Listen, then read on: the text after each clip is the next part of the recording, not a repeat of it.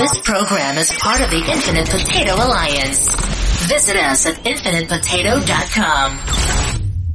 I have an introduction that uh, I had an AI write the introduction. Okay. So I'm going to read this and see. Welcome to Cosmic Potato, the Super Fan Talk podcast, your one stop destination for all things science fiction, fantasy, and beyond. Join our hosts as they delve into the latest in movies and television, discussing everything from the biggest blockbusters to hidden gems. They will also be talking with special guests from the industry and breaking down the latest news and rumors. Whether you're a hardcore fan or just getting started, Cosmic Potato is the perfect companion for your next binge watch session. So grab your popcorn, sit back, and join us as we explore the fantastical worlds of the silver screen and the small screen. No one said nothing about delving. Gonna have to draw the line.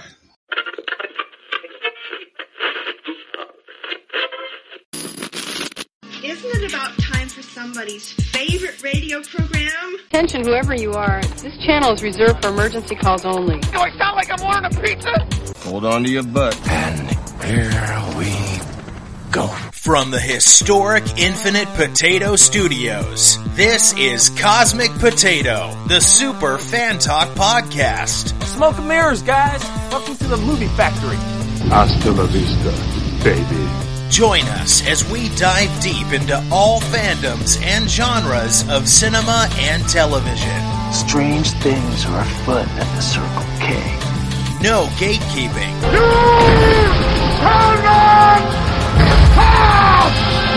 No toxic fandom. And monkeys might fly out of my butt. Now, only inches from a tall glass of Diet Mountain Dew. Just give me something without any sugar in it, okay? Here is your host, Sean Ray. Sean. Shawnee, if you're feeling a little loose. Never the Sean dog, because that's just lame, and I've never been one to chase balls. Easy peasy lemon squeezy. All right, it was a miracle. Can we go now? Keep the change, you filthy animal.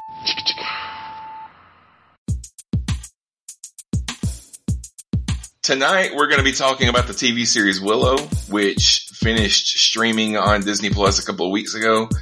It serves as the sequel to the film from uh, 1988 by George Lucas, directed by Ron Howard. The series is supposed to take place 20 years after the film, even though it's actually been 35 years since that movie came out. Um, however, before we begin that discussion, since it's been several months since we did an episode of Cosmic Potato, I thought we would catch up on some of the stuff that we've been uh, that we've been watching recently. So, uh, Rick, what you been watching? I've actually been watching TV, which is not usual. Um, been kind of taking advantage of my semi-retirement. Um, in fact, we just finished the penultimate episode of uh, um, uh, that '90s show tonight, and we're really enjoying that show. Yeah, it it it, um, it was it was pretty good. Uh, we watched we watched the whole thing like the weekend it came out. We watched half of it one night and half of it the next night. So, you know, for me to enjoy a sitcom is rare, uh, and uh, I I think you know some people have said that the the, the kids aren't the best actors, but they're kids. I mean, the the the girl that's playing Leia is literally 15 years old. Yeah. So you know, that's there's, there's no some excuse. but I don't think they're doing such a bad job either. I, I'm enjoying the show, and you know, having Red and Kitty back is such a joy. So they're doing as good as any of those uh, any of those Disney Channel or Nickelodeon shows that has all all kid casts and stuff. So, mm-hmm. I mean, I didn't have a problem with the with their acting. It's not the show's not quite as edgy as as I remember that '70s show being. I mean, they still have drug use and they still talk about sex, but it, it seems like it's not as edgy as, uh, as the old series was. But I mean, that's fine. That's fine. That was Fox. I mean, they're not on Fox anymore. so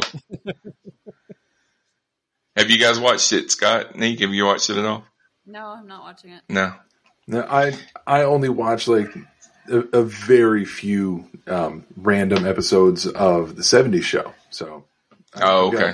Really, no, no investment in the '90s show. Yeah, same here.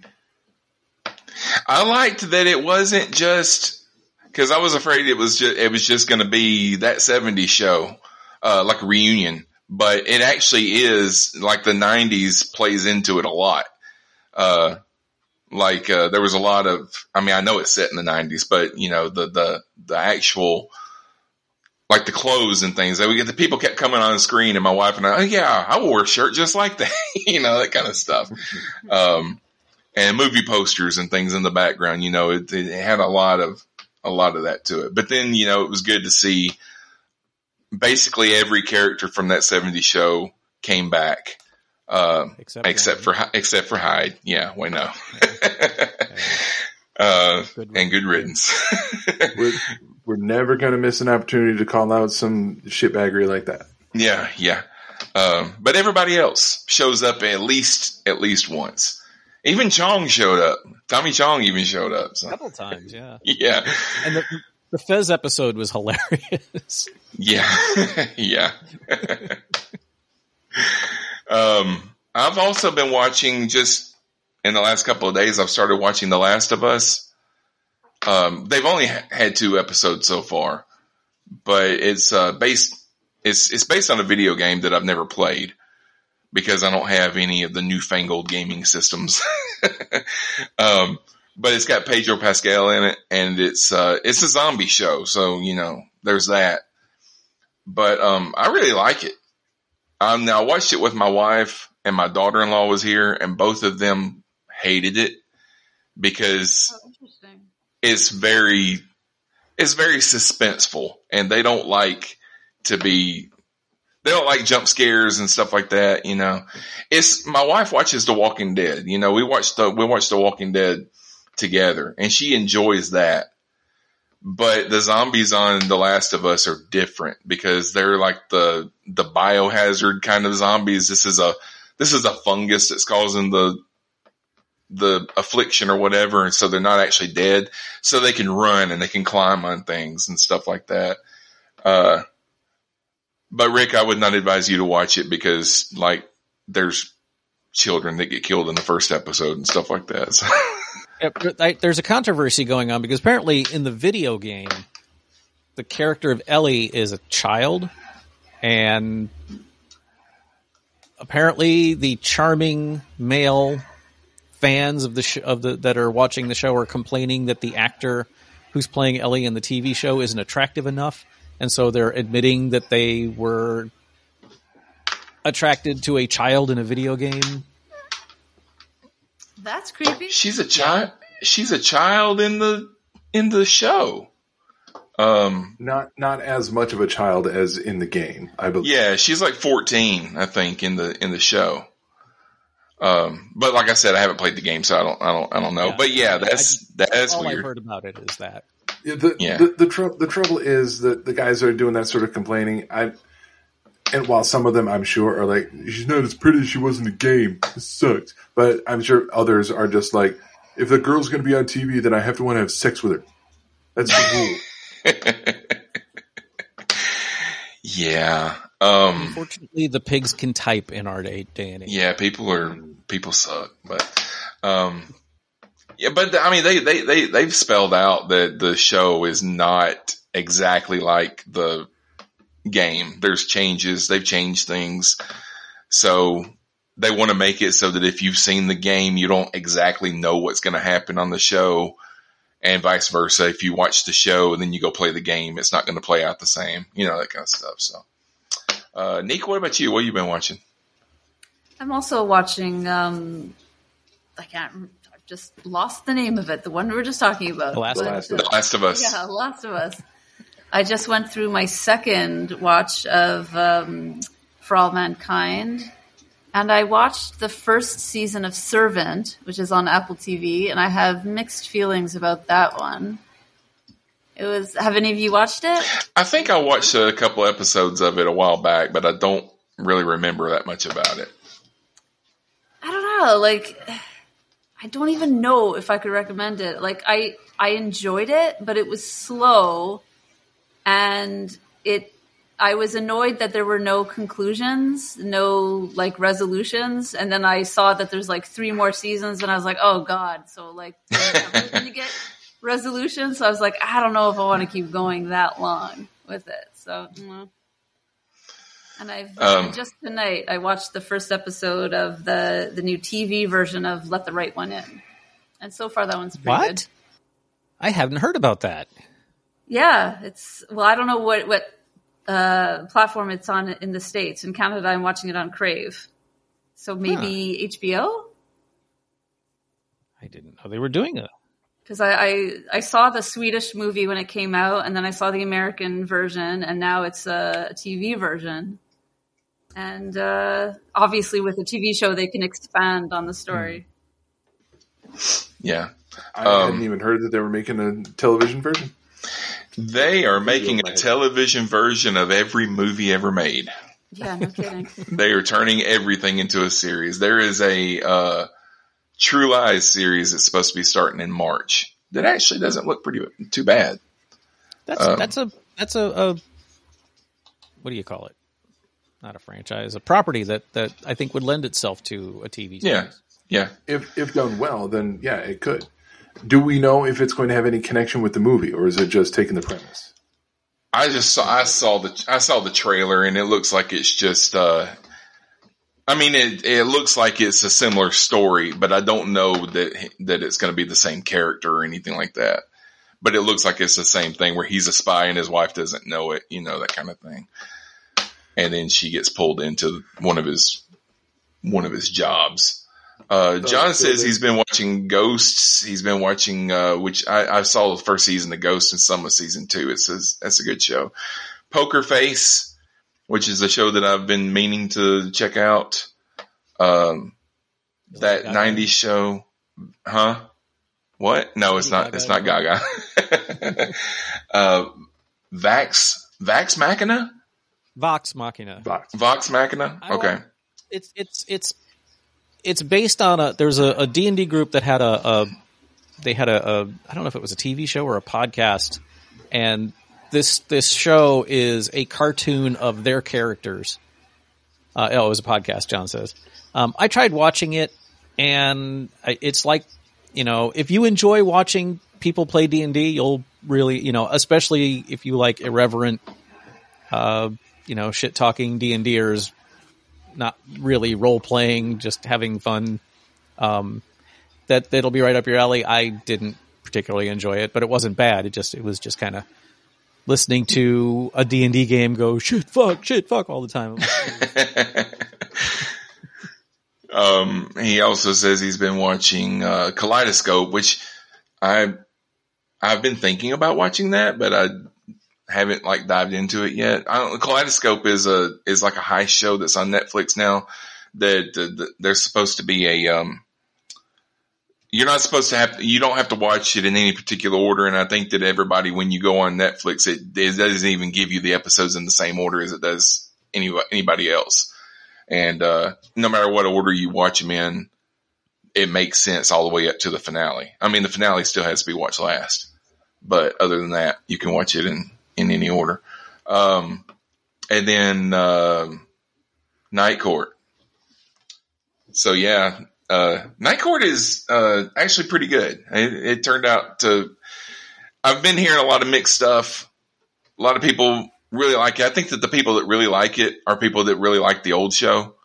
I don't know that people that are tuning in that have never seen Night Court are really enjoying it. I, I don't know, but I mean, it is basically. I mean, it's the same show. It, I mean, it's got a lot of the same.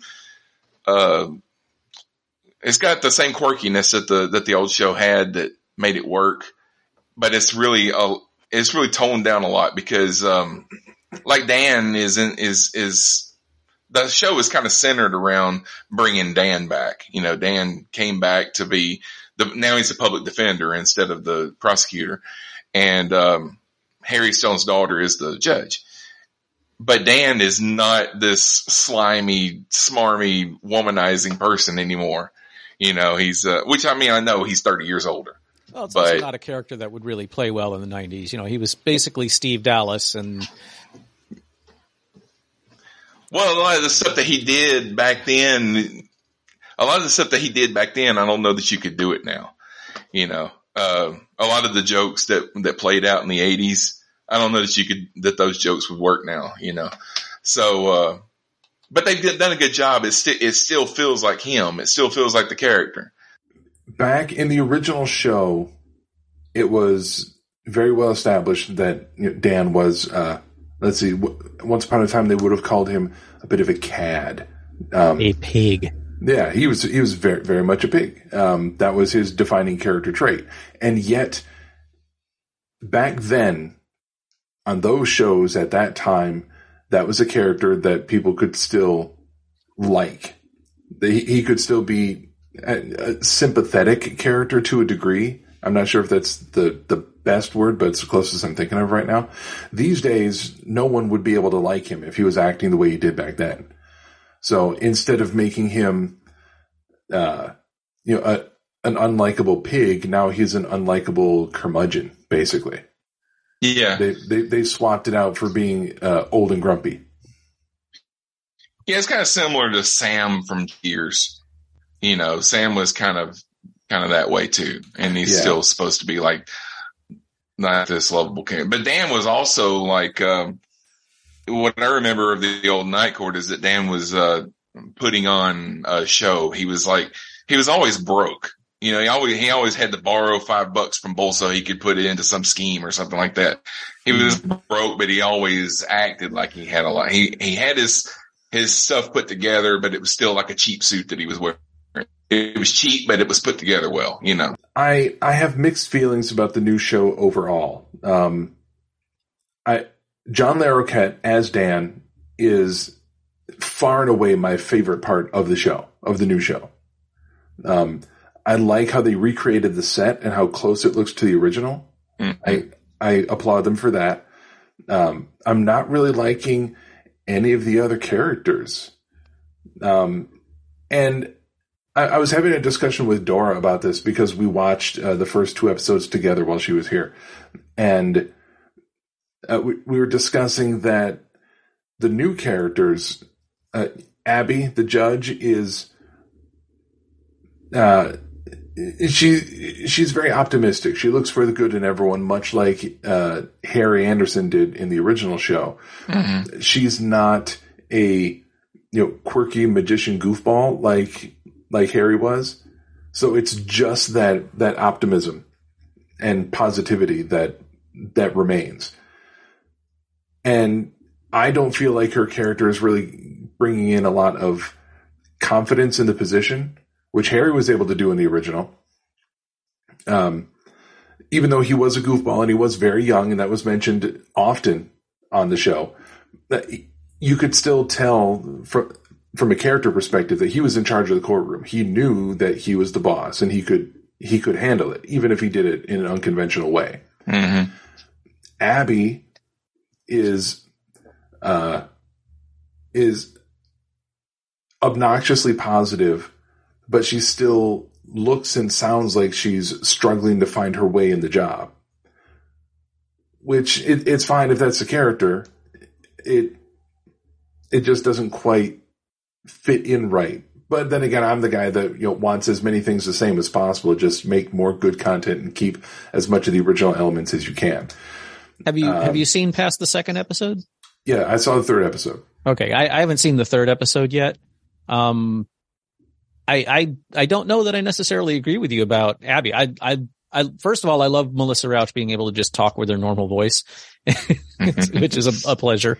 Mm. Um, I didn't feel like she was struggling with the job so much as just trying to, you know, suss out this new bunch of people. I don't disagree with you that aside from Abby and, and Dan, I, I don't really like the rest of the cast yet and the mm-hmm. show swings wildly from really good show to really stupid sitcom tropes in like a heartbeat. It keeps waving back and forth between those two. Yeah. And I'm like, it's its first season, so hopefully it'll settle down and maybe find a, a, a good middle ground there. Yeah, be, because uh, regardless of whether or not the original was actually a good show or just a show that I saw so much when I was young that it's it, it's a good show to me regardless, either way, I'm going to give the new one some time to establish itself. But um, I think the plot for episode three was the most night courty plot that we've gotten so far in the admittedly you know brief few that we've that we've seen. Yeah. Um, Abby makes a mistake in a case, so she decides it's going to be all business from now on. No, no nicknames, no, no goofing around. We're we're going to get this done. We're going to do it right. We're going to go by the book. So, like a 180 degree character change because of one thing that happened. That's very 80s sitcom, and they and they leapt right into it. Yeah. John and John says, yeah, the, the old show did the same thing where it would it would go from from really good to sitcom trope in a Yeah. heartbeat. So, but yeah, I, I'm Um, wondering how long it'll be before Brent Spiner shows up as the hillbilly. oh, it'll happen. It'll I'm happen. kinda, I'm kind of hoping that's gonna that's gonna happen. And um, if we don't see Richard Moll before the end of the first season, I'm gonna be unhappy. I think we'll see Roz before we'll see Bull. I would not mind if Roz just, I mean, Bull too, but I would not mind if Roz was just the bailiff again. I, you know, But, Richard uh, Moll is eight. He just turned 80 last month. I don't know how Yeah. much TV he's doing anymore. Well, he doesn't have to come on as a regular cast member; just have him come on for an episode. That's Marsha, what's her name? Marsha Warfield, isn't that her name? Yeah, Yeah. she's Yeah. she's still acting. I mean, she's doing regular stuff. She was she was in uh that show nine one one just like last season. So Mike, is any of this meaning anything to you? Have you watched either Night Court? I watched the original, but I I never connected to it, so I, I have no emotional investment. So I haven't watched the new one. Fair enough. John does make a good point. Bull, Bull got beamed up by aliens in the finale of the last of the old show, so he may still be in space. Yeah, but that But, was um, that was like 30 years ago. So Yeah, and beat he him could back be back. down too. and He might be the he might be the king of the aliens now. You know. And it, it gives a perfect setup. The aliens took him up. They kept him for a couple decades. They sent him back, and now he's got a full head of hair and a beard. So he shows up in the courtroom wearing a hat and and sunglasses and a big beard. That way, when he says, "Hello, Dan," he takes off the hat and sunglasses, and boom, and we'll get the the crowd, the audience cheering for about 1.3 seconds, and then it stops because whoever's, as John has said in some of our uh, chats, whoever's running the laugh track, the laugh track Oh. and the applause track, they are asleep at the switch. Oh, it's terrible. But usually, uh, a lot of times, the laugh track will accentuate the audience laughter. So is Yeah. is it not? Night Court is filmed in for uh, a I, live I can't. I cannot imagine they're filming this one in front of an audience. That that does. Yeah, I grew. You know, we well, I grew up in the '70s. You all grew up in the in the '80s and '90s. We all know what an actual audience sounds like, and that is not an actual audience. Yeah. No, it's it, it's an empty room Um, they're playing to, and That's like the Mash laugh track, only worse. Yeah. I think it would be if you're if you don't have any actual people watching the show be made, then don't use a laugh track. Just just leave it be. Maybe throw in some music accents every now and again. But I I found Brooklyn Nine Nine to be hilarious. That show had me laughing and you know, no no audience, no laugh track, no nothing. You don't need it. If you do it right, you don't need the laugh track. I'll say one more thing about Night Court, and then we'll we'll start talk. We'll start actually talking about Willow. Yeah. Um, um, they did a really good job of recreating the sets, except the, the the courtroom looks like the courtroom, the hallway looks like the hallway, the cafeteria looks like the cafeteria, but the jail does not look like the jail. It's completely different. I don't Well, think the- I've seen the- the jail yet. The the cells are on the same side of the of the room, so they got that right. Yeah, yeah, that's true. But there's supposed to be, well, for one thing, it's supposed to be a lot darker in there, and uh there's supposed to be more than just one cell. And there was, I don't know. I I should have paid more attention, but I wasn't on that particular scene. Now I paused my latest rewatch of the original somewhere in like season five, so I, a lot of this is really fresh in my mind. Yeah. Um, but yeah, the the the holding is a little different. All right. So, um, oh, I did, I did want to mention one more thing. I, I already said that one more thing, but I want to mention one more thing. So I've been trying to watch, um, a lot of the movies that are going to be, that have been nominated for, uh, Academy Awards. Cause I know a lot of people don't care about the Oscars, but I still, you know, I watch them and I enjoy them for the most part. Um, but I watched uh, the Banshees, the Banshees of Inisherin last weekend, and uh, it's got Colin Farrell and uh, Brendan Gleeson in it, and it was pretty good, but it's it's strange. Have any of you guys watched it? Yeah, I've seen it. Okay, I it's haven't yet, strange. but it's on my list. I know that, that doing some reading about it afterwards, it's is is supposed to be kind of a um, it's supposed to be representative of like the Irish Civil War, and uh, I can see that. The, the the the main plot of the movie is that Brendan Gleeson just tells Colin Farrell, "I don't want to be your friend anymore." you know, that's it. Now I don't want to be your friend anymore, and then it plays out. It plays out from there because Colin Farrell really wants to be his friend. You know, and um, and uh, but it's but yeah, some of the stuff that happens on through the movie that I won't get into because I don't want to ruin it. Uh, it's strange. It's strange, but it was uh, but it was good. I enjoyed it. I'm I'm pulling It was funny. for- I laughed. I'm Go pulling ahead. for everything everywhere all at once to win every Oscar that there is, except for Michelle Yeoh. I want her to get all of the others. I think that it's got a good shot at Best Picture. I think it. I really think it will. I would be stunned if it took Best Picture because I think most of the Academy has no idea what that movie's about. Um, you know, I that does not stop the Academy. The Academy. I think it'll get a bunch of tech awards. Yeah. I would I would not see it. It just I mean I would be ecstatic, but I would I would be absolutely floored if if it took Best Picture. Mm, I, I would be a little surprised and impressed and happy for any performance awards that it takes. Um, I I think it's a long shot that it'll get Best Picture. It's a bit too esoteric, and I think too many Academy members would say it's, it's just it's just a movie with people fighting. too many of the I- decision makers are going to think it's are going to see it as an action movie. I love that I think that he the the Academy is more about what everybody else thinks, and I mean they don't want to be the the odd man out. So this is going to vote for it, then they'll vote for it too. Um, short short round. But- I can't remember his name. Ke Huy Quan is something like that.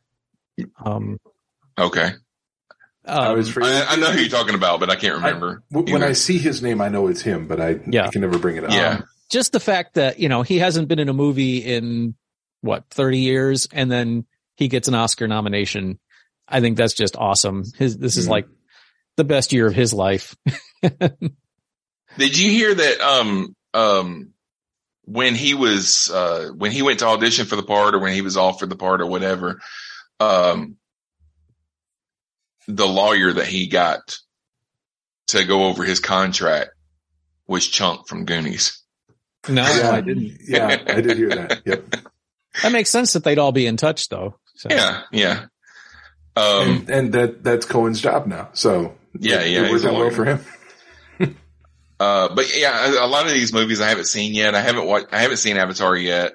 Um, Elvis I have seen. That's a good movie, but I think that it's just a given that whatever, whatever movie Tom Hanks was in that year is going to be up for, for best God, picture. Maverick was so bad. I'm sorry. Top Gun Maverick. Top Gun I'm Maverick. sorry. Was it bad. was, I mean, it was visually stunning and, and, you know, the effects were great. And the fact that they were actually in the planes for a lot of them was amazing, but it was, ah, jeez, it was like freaking Star Wars. They even used dialogue from Star Wars for crying out loud.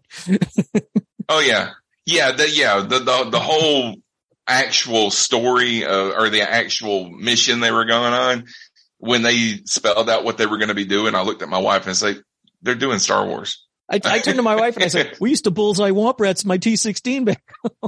John says, "Yeah, Rick, Star Wars sucked."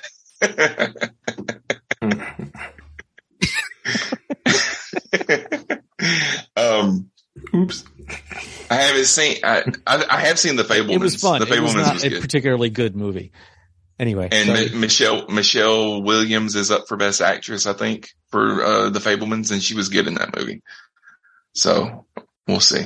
Oh, and, Okay. and uh, Angela Bassett's up for, uh, that's a, she's up for best supporting actress for Supporting actress for um, Wakanda Forever. Wakanda Forever, yeah, Mhm. which is hitting Disney Plus on Wednesday. Ooh, so I'll nice. finally get to see it. It's, I, yeah, I won't say anything. I mean, I loved it. I, I really enjoyed it. Um, and that, and that's all I'll say. If, cause I don't want to, I don't want to put any sort of, any sort of mindset out there if you haven't seen it yet.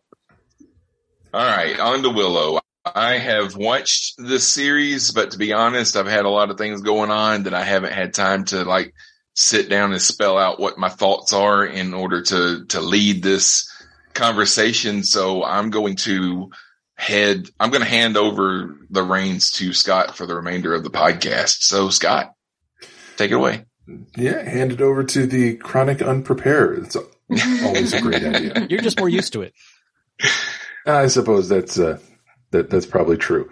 Um, yes, indeed, folks, we are going to be discussing, as Sean said in the uh, intro, the new Disney Plus series Willow, serving as a sequel to the 1988 classic. I love this movie. Um, not sure exactly how I feel about the series, but we're going to talk about it anyway.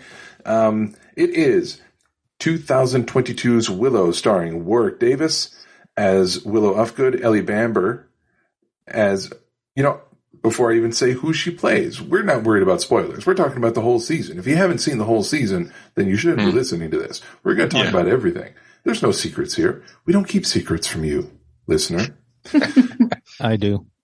Ellie Bamber as Elora Danan, R- Ruby Cruz as Kit Tanthalos. I never really understood their last name. It took me by surprise. Erin Kellyman as Jade, Tony Revolori as Prince Graydon, Amar Chadha Patel as Boorman, and Dempsey Bryk as Prince Airk, uh, with a great many uh, uh, supporting characters and special guest stars, including uh, Joanne Whalley, Kevin Pollak, Jane Carr, uh, Jean Marsh in archival footage, and um, uh, additional recorded dialogue. She did not appear in any new footage on camera, but we did hear some new dialogue that she recorded. Um, Mario Revolori as uh, Tony Revolori's brother. His brother plays his brother. Isn't that adorable? Um, and also featuring Christian Slater as Allagash and Julian Glover as Zeb. Um, going to treat this like we normally do with um okay so john has just jumped in with what's uh, quite possibly going to be the best joke that we come up with for the rest of the episode. This series could have been an email. I mean a movie. Could have been a movie. It should have. It should have. I think it, this would have served much better as a film instead of a, a series because it it did. It dra- it dragged in the middle. No, well, if, if I'm being totally honest, this could have served as a fantasy film or series on its own without being connected to Willow. That's that's just kind of how I came know away I feeling. Agree There- with that. There, there are certainly connections to the original, but the the plot line, the story, it's it's not strongly connected enough to the original film to be to to make it necessary as a sequel. You could change the change the names and change some of the settings and and you probably wouldn't lose a whole lot. But maybe it's just because I came away from this season um underwhelmed compared to how I wanted to feel. It was better than the Lord of the Rings series. and that and the um, uh, Game of Thrones uh, uh, prequel spinoff, I haven't gotten around to them yet. Oh no, no! House of the Dragon is excellent. And, I'm not saying it. I, I'm not saying it's bad. Rick wasn't saying it's bad. I just haven't watched it yet. Is what I'm saying. Now, Lord of the Rings. Yeah. I don't know if that's good or bad. I haven't gotten to that either. Um, now, I've had uh, obviously a little bit of more free time on my hands with my recent uh, joblessness, and for whatever reason, I've spent that binging all three seasons of Amazon's Jack Ryan, which I'm two episodes away from being caught up on. Uh, but then, then it's onto the Expanse, Rick. Good. Good. I watched the the first episode while Dora was here, and I will uh, continue the rest after I finish Jack Ryan. And the cool thing about that is neither of those shows are Willow, so we should talk about Willow. Um, now, Rick, you have uh, already started a little bit, so um, let, let's have you finish up with the official. What did you think of this season? it was okay. Um, you know, I, I love the movie as, as most of us here did. Um, it is one of my wife's all time favorites. So there was no, no chance at all that we weren't going to watch it. Um, hang on, honey, you know, it's almost 10. Okay. And I was I was actually kind of glad they dispensed with the the heavy nostalgia after the first couple of episodes. Um, cause that's, that's something that does bother me when you get like something that's, you know, was a very beloved property 30 years ago and they're doing some sort of reboot or sequel or, or series or whatever. And then they just really lean on the nostalgia part of it and don't pay much attention to the story. Um, this, I, I thought this series, they got most of that out of the way right away. Um, you know, there, yeah. there were still some things as, as we went along, but I think for the most part, they said, all right, all y'all who are, you know, scheduling your colonoscopies, we're going to give you your stuff right away. And then we're going to try to bring in a bigger audience with the rest of the show. I'm not saying they failed.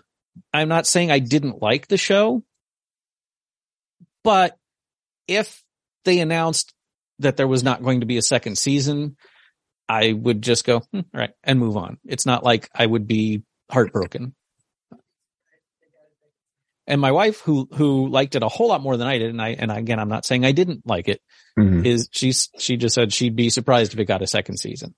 Um, I've heard no buzz about it uh, getting a second season, um, nor have I heard any clamor for there to be a second season. You know, unlike like Wednesday, where they could have announced halfway through the series that there was a second season and everybody would have heard the cheer.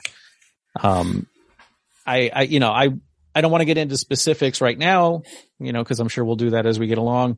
Um, I liked, I liked almost all of the performances. Uh, the, the only, the only one, what's his name? The, the, the, the barbarian dude, um, Boorman. Boorman. Thraxus Boorman by Amar Chadha Patel. Patel, Patel, sorry, I keep wanting to say Patel, Patel. Um, I just never bought him. I don't know if he's, I, I, didn't think, you know, he, I don't think he's an incapable actor. I just never bought his character. I don't think they knew what they were trying to do with him, especially like the last episode where all of a sudden he's trying to get everybody into a bisexual orgy. And I'm like, where the hell did that come from? Uh, I disagree with you. I think I think it was very clear that he was comic relief in a show where everyone had a share of being comic relief. Yeah, but he yeah. but he was like that was his mandate. He is comic relief, and he did it. And like the orgy thing at the end was him deflecting. It's him.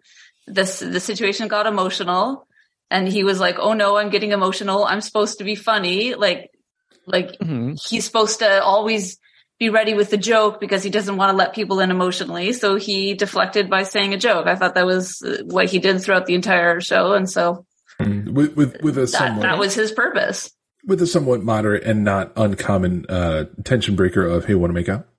Yeah. So yeah, it just, it just, it just, to me, it kind of came out of nowhere. If he had been like doing that all along, it just seemed like an odd choice for him at that point. Now, he, um, the, to me, the, to me, I'm not, I'm not the comic relief that he was offering was yes, not always or not so often of a sexual variety. So for it to be that kind of a suggestion, that maybe came out a, a little bit out of nowhere. But what he would, the purpose he was trying to serve in that moment overall was was pretty pretty in line yeah, with the character. Yeah. He was he was the series goofball all the way through. The the whole the whole uh the armor thing, um the the whatever cuirass that that that particular but, subplot never yeah. really worked for me. Um, yeah, I, I I was wondering where they were going with it, and then when we saw where they went with it, I did not really Iron Man. I mean, I did not really love it. It wasn't uh, wasn't my favorite part. I felt like all the characters were kind of cookie cutter, like like this could have been. Uh, it didn't have to be Willow, you know. It could have been. Uh, it could have been anything because the, these characters reminded me of characters that they put together for all kinds of movies that I've seen in my life, including like the Breakfast Club. It reminded me a lot of the Breakfast Club, especially, yeah. especially the 1st mm-hmm. couple episodes. It was like, yeah, you got this one and you got that one, you got that one. You know, Star Wars was kind of like that. You know, you've got the wizard and you've got the, the, the, the rough, um, the pirate, the, the pirate, you know, and you've got the, the innocent boy and you've got the princess, you know. Um, so, um, I felt that those characters were kind of fitting into those, uh, into those things. And the, the, the one thing that really got me about most of the show was that the show was called Willow and Willow was the least important character in the entire series. Mm. I, I, I can't really disagree with that. Um, oh, and by the way, Sean, what did you think of the season? Okay, good. We got that covered. Well, yeah. I mean, I, I enjoyed, no, I enjoyed the show. I just, at no point that I was watching this did I feel like I was watching a sequel to Willow, except that Willow was there, you know? It, um, almost as though it was a story told in the Willow universe that Willow yeah. appeared in, but it wasn't Willow. The movie was about him and his journey.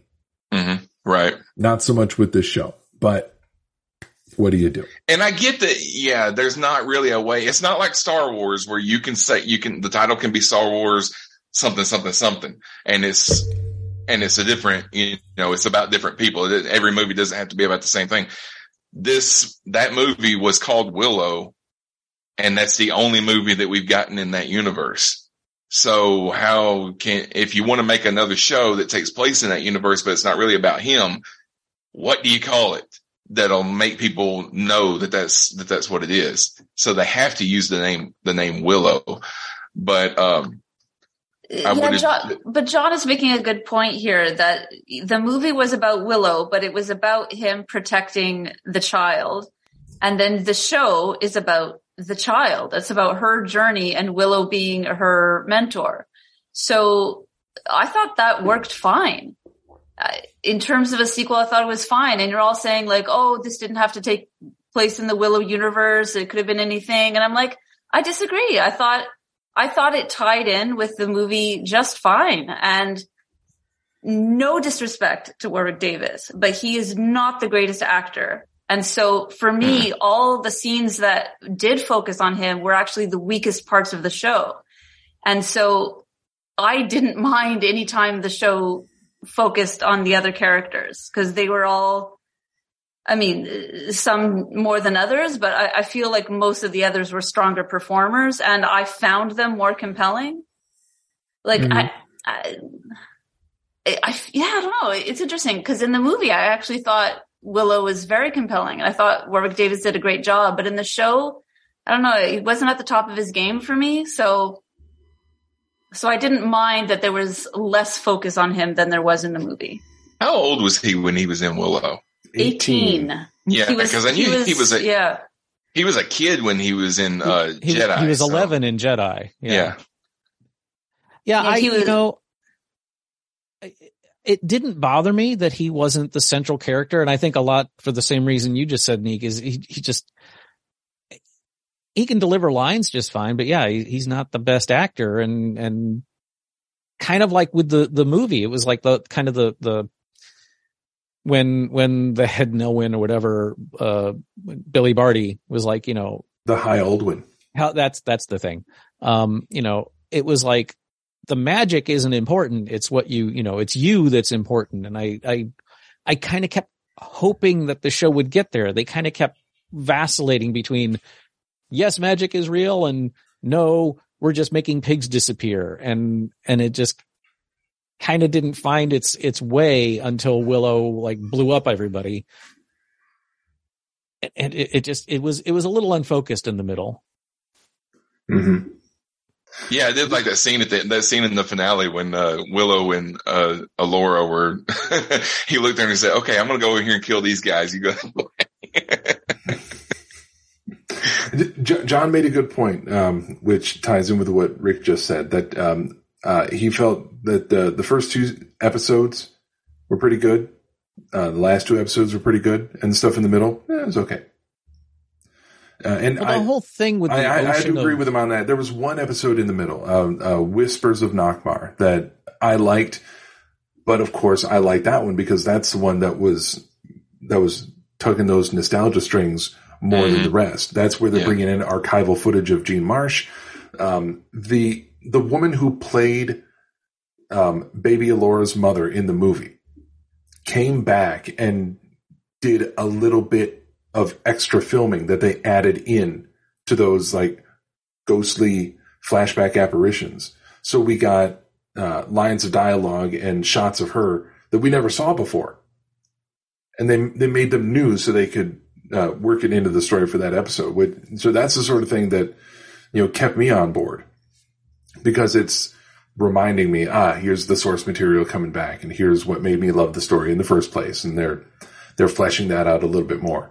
But what made it hard to hang on, excuse me, um, was, and I'm I'm agreeing with everyone who's having good things to say about the performances. I think that that most people did a fine job with the performances, but I wasn't the biggest fan of the characters. Another thing that John points out.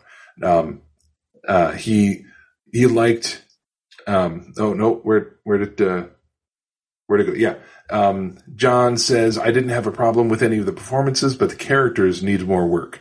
My biggest problem with the show was that Kit, the hero question mark, spent most of it really hard to like, and I cannot disagree with that at all.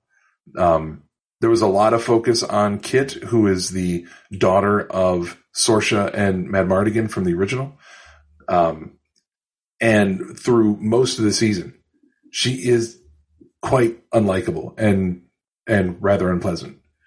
Um, It'd be interesting to get the perspective of a teenager on a character like that because I feel like we're all, really. Yeah, I feel like we're all too old to really get where those characters are coming from. Mm-hmm. Um, because there, I mean, the show had a, a lot of that, you know, teen angst stuff.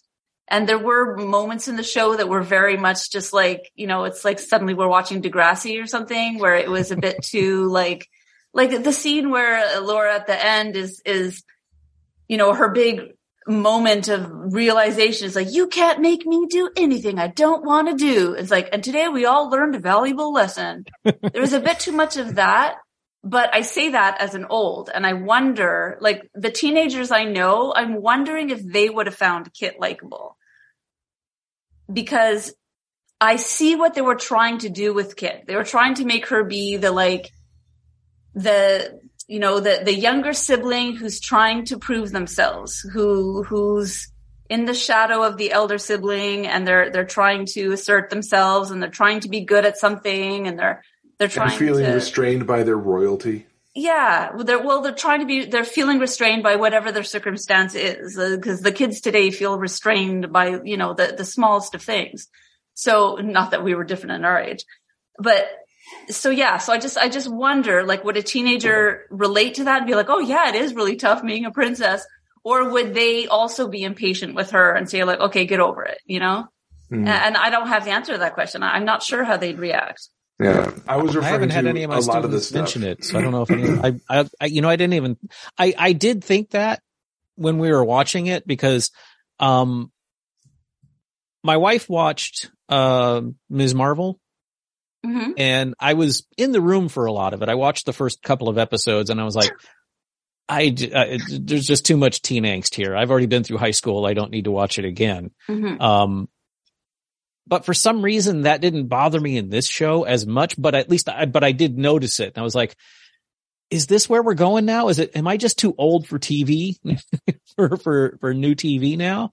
Um, well, I mean, we all started watching the show realizing that the main characters were young. So yeah. if we're not prepared to watch a show about youngs, then, you know, that, that I think it was a, a lot of TV. Yeah, yeah. It was an odd choice. It was, it's an odd choice to make a sequel to a show, and make a sequel to that movie that came out so long ago, knowing that the audience for that movie is now a, lot older and the main character is also a lot older, but you're making your show for a different audience because you're making the show for younger people. But well, I think uh, it, they have to. But that's it. With every show, they're trying to have their cake and eat it too. I mean, they're trying to make it for multiple audiences. And most yeah. shows do that. Most shows, even that are for teenagers, always have, well, not always, but often, you know, like the OC or whatever, they'll, they'll have the, the teenager characters and then they'll also have the parents and they're also doing things. And that way you get a broader audience. And so that's just what they're doing here, like with most shows, you know, mm-hmm. you've got the olds who tune in because they've got the nostalgia and then you've got and I guess the idea is that these adults are meant to be bringing in their kids so that yeah. Because people, I mean, I don't have kids, but people of my age, their kids are the exact correct age for this show. They're, yeah. they're the teenagers in the young twenties. And yeah. so, and that's the target demo. So I I could definitely see why this is the right moment to make a show of that nature. John says, "Stop calling me an old." I'm a But you know freaking what? I- child at I- heart. He said. I liked I I liked Kit. I under I, I I I won't say I understood her, but I liked Kit, and I really liked her relationship with Jade, and I like how that developed. Um, you know uh, the the and and if the sh- if the series goes on, there's a lot of very interesting things they can do with that, given that you know that Jade found her people, and now she's going to be torn between you know, assuming going back to Tirithly or, or staying with the, the, the people, of the Reavers or whatever. I forget what they're called. Um, the Bone Reavers or going back to Tir Asleen. that too. I'm going to be that guy because I watched this movie so much when I was a kid. Hey, I'm old. I'm lucky I remember my name. All right. um, but I, I, think- enjoyed, oh, sorry, go ahead. I enjoyed the relationship. Um, it was a little puzzling because they made out in the first episode and then acted like that never happened. Mhm. Um, which kind of confused me, but whatever. Uh, I, I, indeed, that that confused me as well. Yeah, there was a it, it was a very intentional uh kiss in that first episode that it was it was sending a clear message, but then I wonder if that's some, Yeah. I wonder if that's something that they went back and put in that first episode later. Um, to, to, because to make it they- clear they that wanted to establish something. connection. Yeah, yeah. Maybe. Um, I think going back to uh, making a show for for the younger audience, I I really got the feeling throughout most of the season that they were making this show for viewers who were the age that we were when the original came out. The original movie was intended for a young audience. I, it was a family film, but it was made for now, keep in mind, this is the 80s and things were a little different in the 80s. A movie with that much violence, that much death. The, the number of people that died in the original movie, it might be a little tough to, to square putting that in a PG movie these days. But- really? done a You wouldn't- count of You wouldn't say Wars? that. Yeah, you wouldn't say that watching Prodigy. Ah, touche. Touche. Um, I, but as long as long as the deaths were faceless or robots, They don't count. Well, they were all people. Now they were, you know, by and large, they were bloodless. But I, you know, how how many midsections did Madmartigan open up with that sword in the original movie? That's not the point. We're moving past that. That movie back then in '88 was made for younger viewers to enjoy. These days, younger viewers are getting this show that's being made for them to enjoy, and the people who watch the original and have grown up since then can still find some things to enjoy with with this season, but there were a lot of aspects that I had a hard time connecting with because I know they were aimed at uh, at the younger viewers. I I was referring to this season as uh, Willow of the WB because it felt a little WB at at, at times. and well, so let me ask you that: What did It's you the CW want? now. What did Oh, you that's right. want the show to be? I okay, I'm I'm going to tell on myself here. Um, I wanted to be not okay. I I think Ga- Game of Thrones is a is a bad example because that that show is too adult, but maybe leaning more in the direction of like uh the original the Lord of the Rings trilogy, not the Hobbit trilogy, but the Lord of the Rings trilogy with that type of sensibility, with that type of atmosphere, with that type of language, but living in the world that was created in 88 with the movie. I'm not sure what you mean by that. how Uh, old were you in '88? I was 9.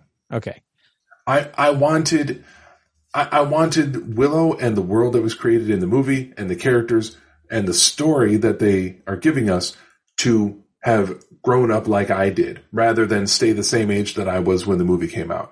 I wanted I wanted mature storytelling, not you know grisly and gritty and and full of uh, death and boobs and sex and boobs and death. But I wanted to be a a more mature story with uh, I, I'm overusing the word mature, but I wanted I wanted the dialogue to not sound like it was just teenagers from today talking. That, that was the next topic I was gonna. You wanted you wanted to, to you wanted to feel like the you wanted to feel like this show was made for the same audience that the original was made for, aged up. Yeah, you didn't want it to be made for made for that. When I say the same audience, I mean the exact same audience. Yeah, Sh- Sean, you we're, and thir- I, we're 35 years older. Yeah, you you and I are like w- within a year of each other in age. So let's say Yeah. that Willow was made for us. I wanted this new series to be made for us.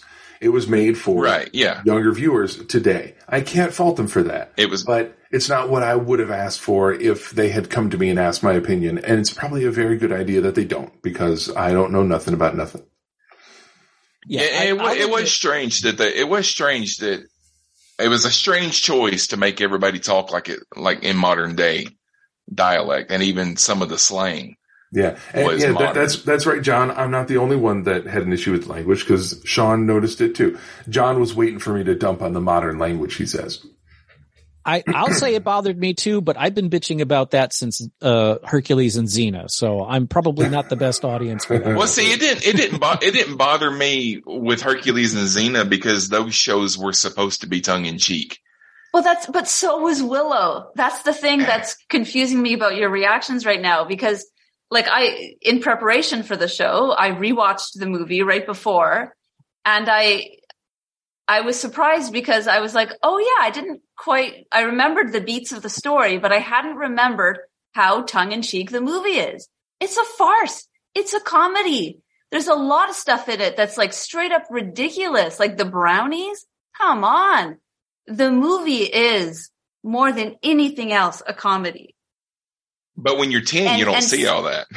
But Right. But, but what I'm saying is the tone of the movie is exactly recreated in the show. That's the tone of the show. It's a comedy. It's a D&D fantasy, but it's Yeah. at its core a comedy. but It did remind me a lot of the. You remember the old uh, Dungeons and Dragons cartoon from the uh, from the early '80s? It reminded me a lot of like a live action version of that.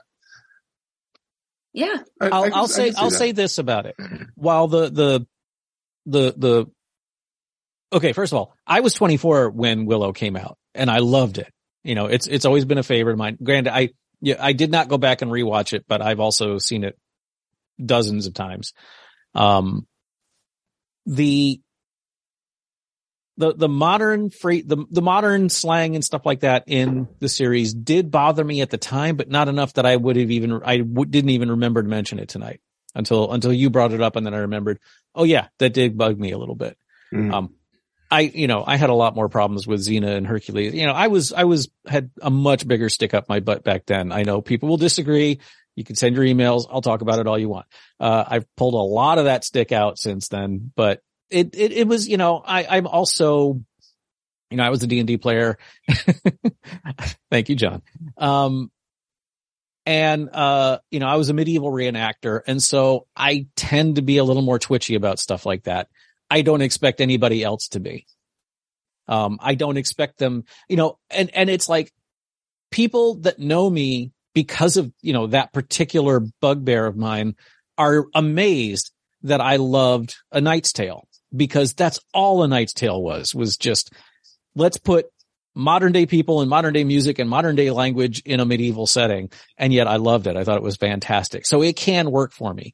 And while it occasionally bothered me in Willow, it wasn't, it didn't. it never raised to the level of being a deal breaker. It never like pulled me out of the story. I was just like, they didn't talk like that back then, but then this isn't a real world anyway. So I moved on.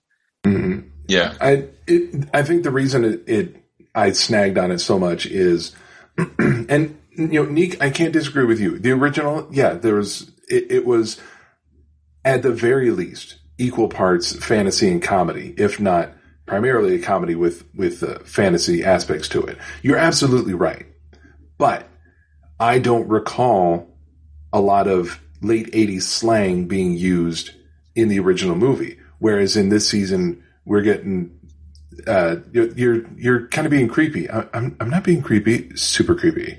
Well, also the music. The Referring music to- was uh, that was going to be a whole other thing, Sean. That was going to be a whole other topic for later. I was going to save it for later because I don't want to just you know dump the whole time because I want to talk about good stuff too. Can I can I Um, make a but we're gonna suggestion as to to why you didn't notice it originally? Because Didn't- at the didn't time, that was the universe we lived in. They were talking like you were talking, and so it didn't register to you that it was that it was different. Were were they using 80s slang and I didn't notice it? They weren't. They were just talking. They weren't being you- you- you- particularly. Using modern language, yeah, but uh, not language that I mean, that no, they weren't saying very- the of the max or anything like that. But right. but then again, nobody actually talked like people want to think the eighty. We talked in the eighties. about twenty five thousand. Ah, uh, see, this now we're getting comments here in in the chat that really make me wish that that John was a live part of the show as as he starts shouting at me. You weren't an old. Now you was old. Yeah, I, I don't Yeah, know. It's, they were not I knew. speaking in a particularly medieval way or anything in the movie. So uh, whatever. Let's move on from the language. Yeah, I'm, Can I I'm can I talk about the one thing that really did bother me? Okay. Uh, I don't know. I, I, I think this one's legit. I think this one's legit. Cause uh, yeah, I know. I, I the hell it keeps dinging. Um, okay. Before the series came out, there were a lot of questions when it, you know, when it was announced and Warwick Davis went out of his way to say that Val Kilmer would be involved and would be on screen he was supposed to be.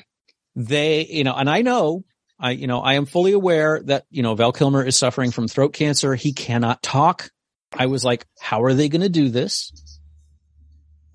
But I was like, I, I'm all for it.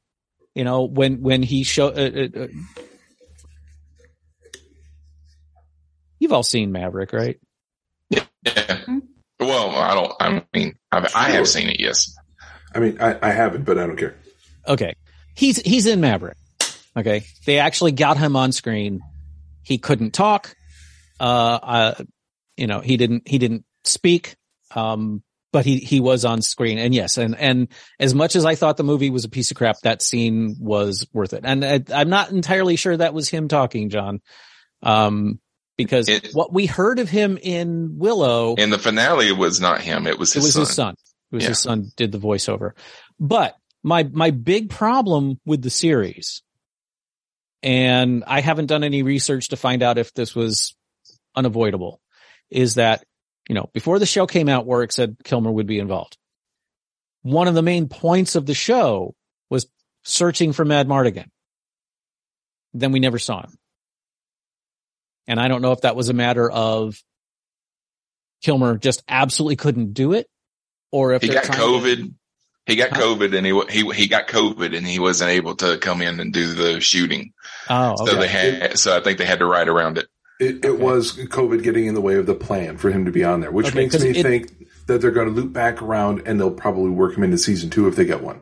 it just really felt like a big bait and switch to me. I was, I was, I kept, ho- I kept waiting for Madmartigan to show up, even if he Ah, couldn't talk. It didn't. It didn't bother me because I'm aware of the real life situation. So I. Well, so was know. I. I didn't expect him to be involved at all, but they made such a such a. I would point of saying rather- would be. So one thing that they did with Val Kilmer that um, that's interesting is that he, he can't talk, but he has had this uh, this AI um, that has been programmed with his voice that he actually uses to communicate with people.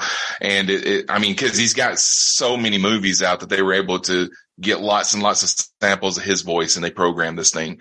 He can communicate. It would be very interesting if they did like they did with. Uh, with Luke Skywalker on the Mandalorian.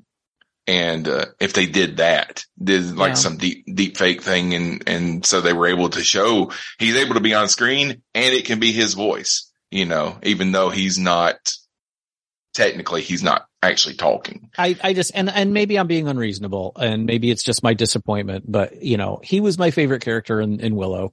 Mhm. Um, I, I, you know, I, I just I can't help wishing that there had been some sort of like, we know we said he was going to be in it, but this happened. and he's not. And sorry. Um, yeah, it. I I can understand your feelings of a bait and switch, but it's one of those situations where it was no one's fault. It was the plan, and they couldn't make it happen. I, I, I forgive him for that. But I think the- he was probably only. remains. Yeah, he was probably only going to come on set for one day and do, you know, something Which like is- that. And that's all I expected. and and I, but you they know, probably they had already written and they were already shooting, and now they said, "Well, I can't come in and do this, so well, we're going to have to figure something else out now." Yeah, I, and and you know, and I did not know that he had COVID, and I feel like a real cad now. but it, it it colored my experience of the show when we got to the end of the final episode, and I was like, but but they they. But there's no foul. Yeah. Now I I will say that the the the dude they cast as Airk, amazing casting as far as you know. If he's not Val Kilmer's offspring, he you know, maybe they built him in a lab or, or something because there was no, no disbelieving that he was Madmartigan's kid. Yeah. I killed the conversation. Yeah. no, I, I agree. I, I thought the son did a great job. I agree. He had the same, um, uh, yeah, exactly, CAD esque um, vibe to him. Jo- John nailed it Yeah. with swagger. I, w- I was gonna Yeah. say I was gonna say mild arrogance, but Yeah. that's basically swagger. So- Swagger. But he also looks like Val Kilmer. He, you know, Yeah. he looks like he could be Val, you know, just like on, on that 90s show, the kid that's playing Kelso's, uh, that's playing whatever, uh, Jay, Jay, Jay. Jay Kelso could be Ashton Kutcher's kid. You know, it- it's they're they're they're occasionally they're pulling off really good castings with with casting the offspring of the characters that you know we grew up with. Mhm. Yeah, in fact, he was so good uh, that I was surprised he wasn't in the show more. The Yeah, like when No, they, he- you know, he gets kidnapped, and then I, I, I expected. Yeah, we don't see I- I him again until surprised 'cause the- I was like, oh, I thought he was going to be like a much more central character. I mean, he did end up getting his arc, but less so than the others, and, and it surprised me because he was so good. Yeah, we, we didn't see him nearly as much uh, through the middle of the season as as I would have expected. I'll Uh, say, okay, so uh, uh, Scott, what, what name something that you that you did like about the show? And that did that. I, I was about to do that. Okay, I really was. I promise. I wasn't going to go on a tirade about how everyone on the show, except for uh, Warwick Davis, got Eric's name wrong. It's not Eric, it's Eric. But no, I wasn't going to do that. I was going to talk about something that I like. Um, I wanted to get everyone's take on uh, on set design and special effects. Co- costuming also to a degree, but I'm I'm picturing um, I- I'm picturing all, all the sets, all the locations, um, all the exteriors, um, all the visual production stuff. I thought that most that. most of it. Okay, so the special effects I thought were good. Like, um, um, as far as the sets, for the most part, I thought they were good. But th- th- there were a few times that I felt like I could tell that they were using uh, like an AR wall, like they do with uh, Star Wars, with all the Star Wars stuff. Because I mean, it look that AR wall, it looks really good. But sometimes when they're doing like uh, like night scenes out in the out, outside, you can tell they look like they're in a studio. You know, they look, the lighting is just, it's, it's weird. I've been noticing that on a lot of shows lately though. It's not just that. And like, it, it's a, this is supposed to be nighttime in the old west. It's not, it should not be that well lit, you know?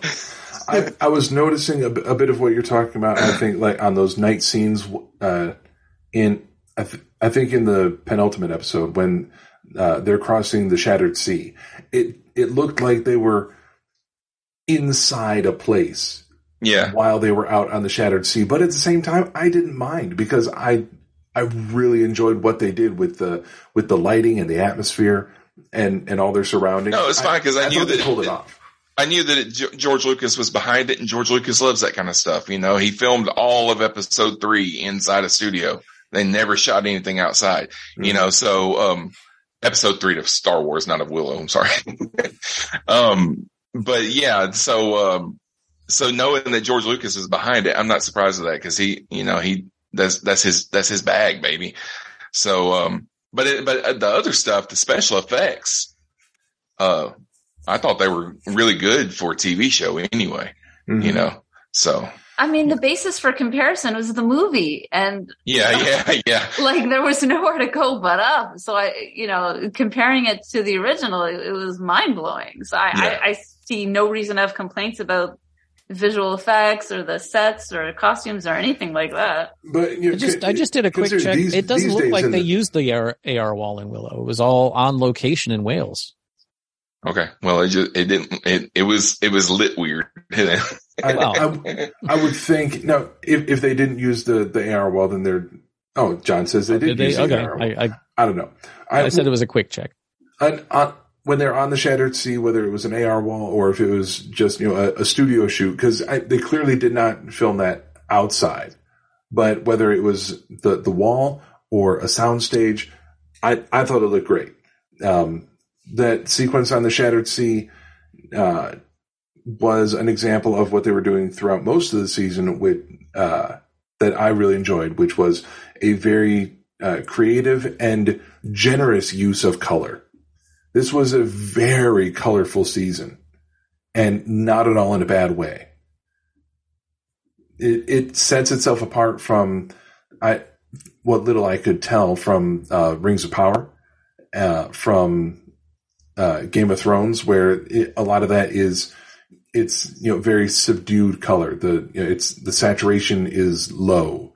Uh, things are are gray oftentimes. This show was very bright and visually vibrant, and I really enjoyed it. Um, Neek makes a good point. If we're looking at the effects from the original movie, yeah, there's not a whole lot to look at there.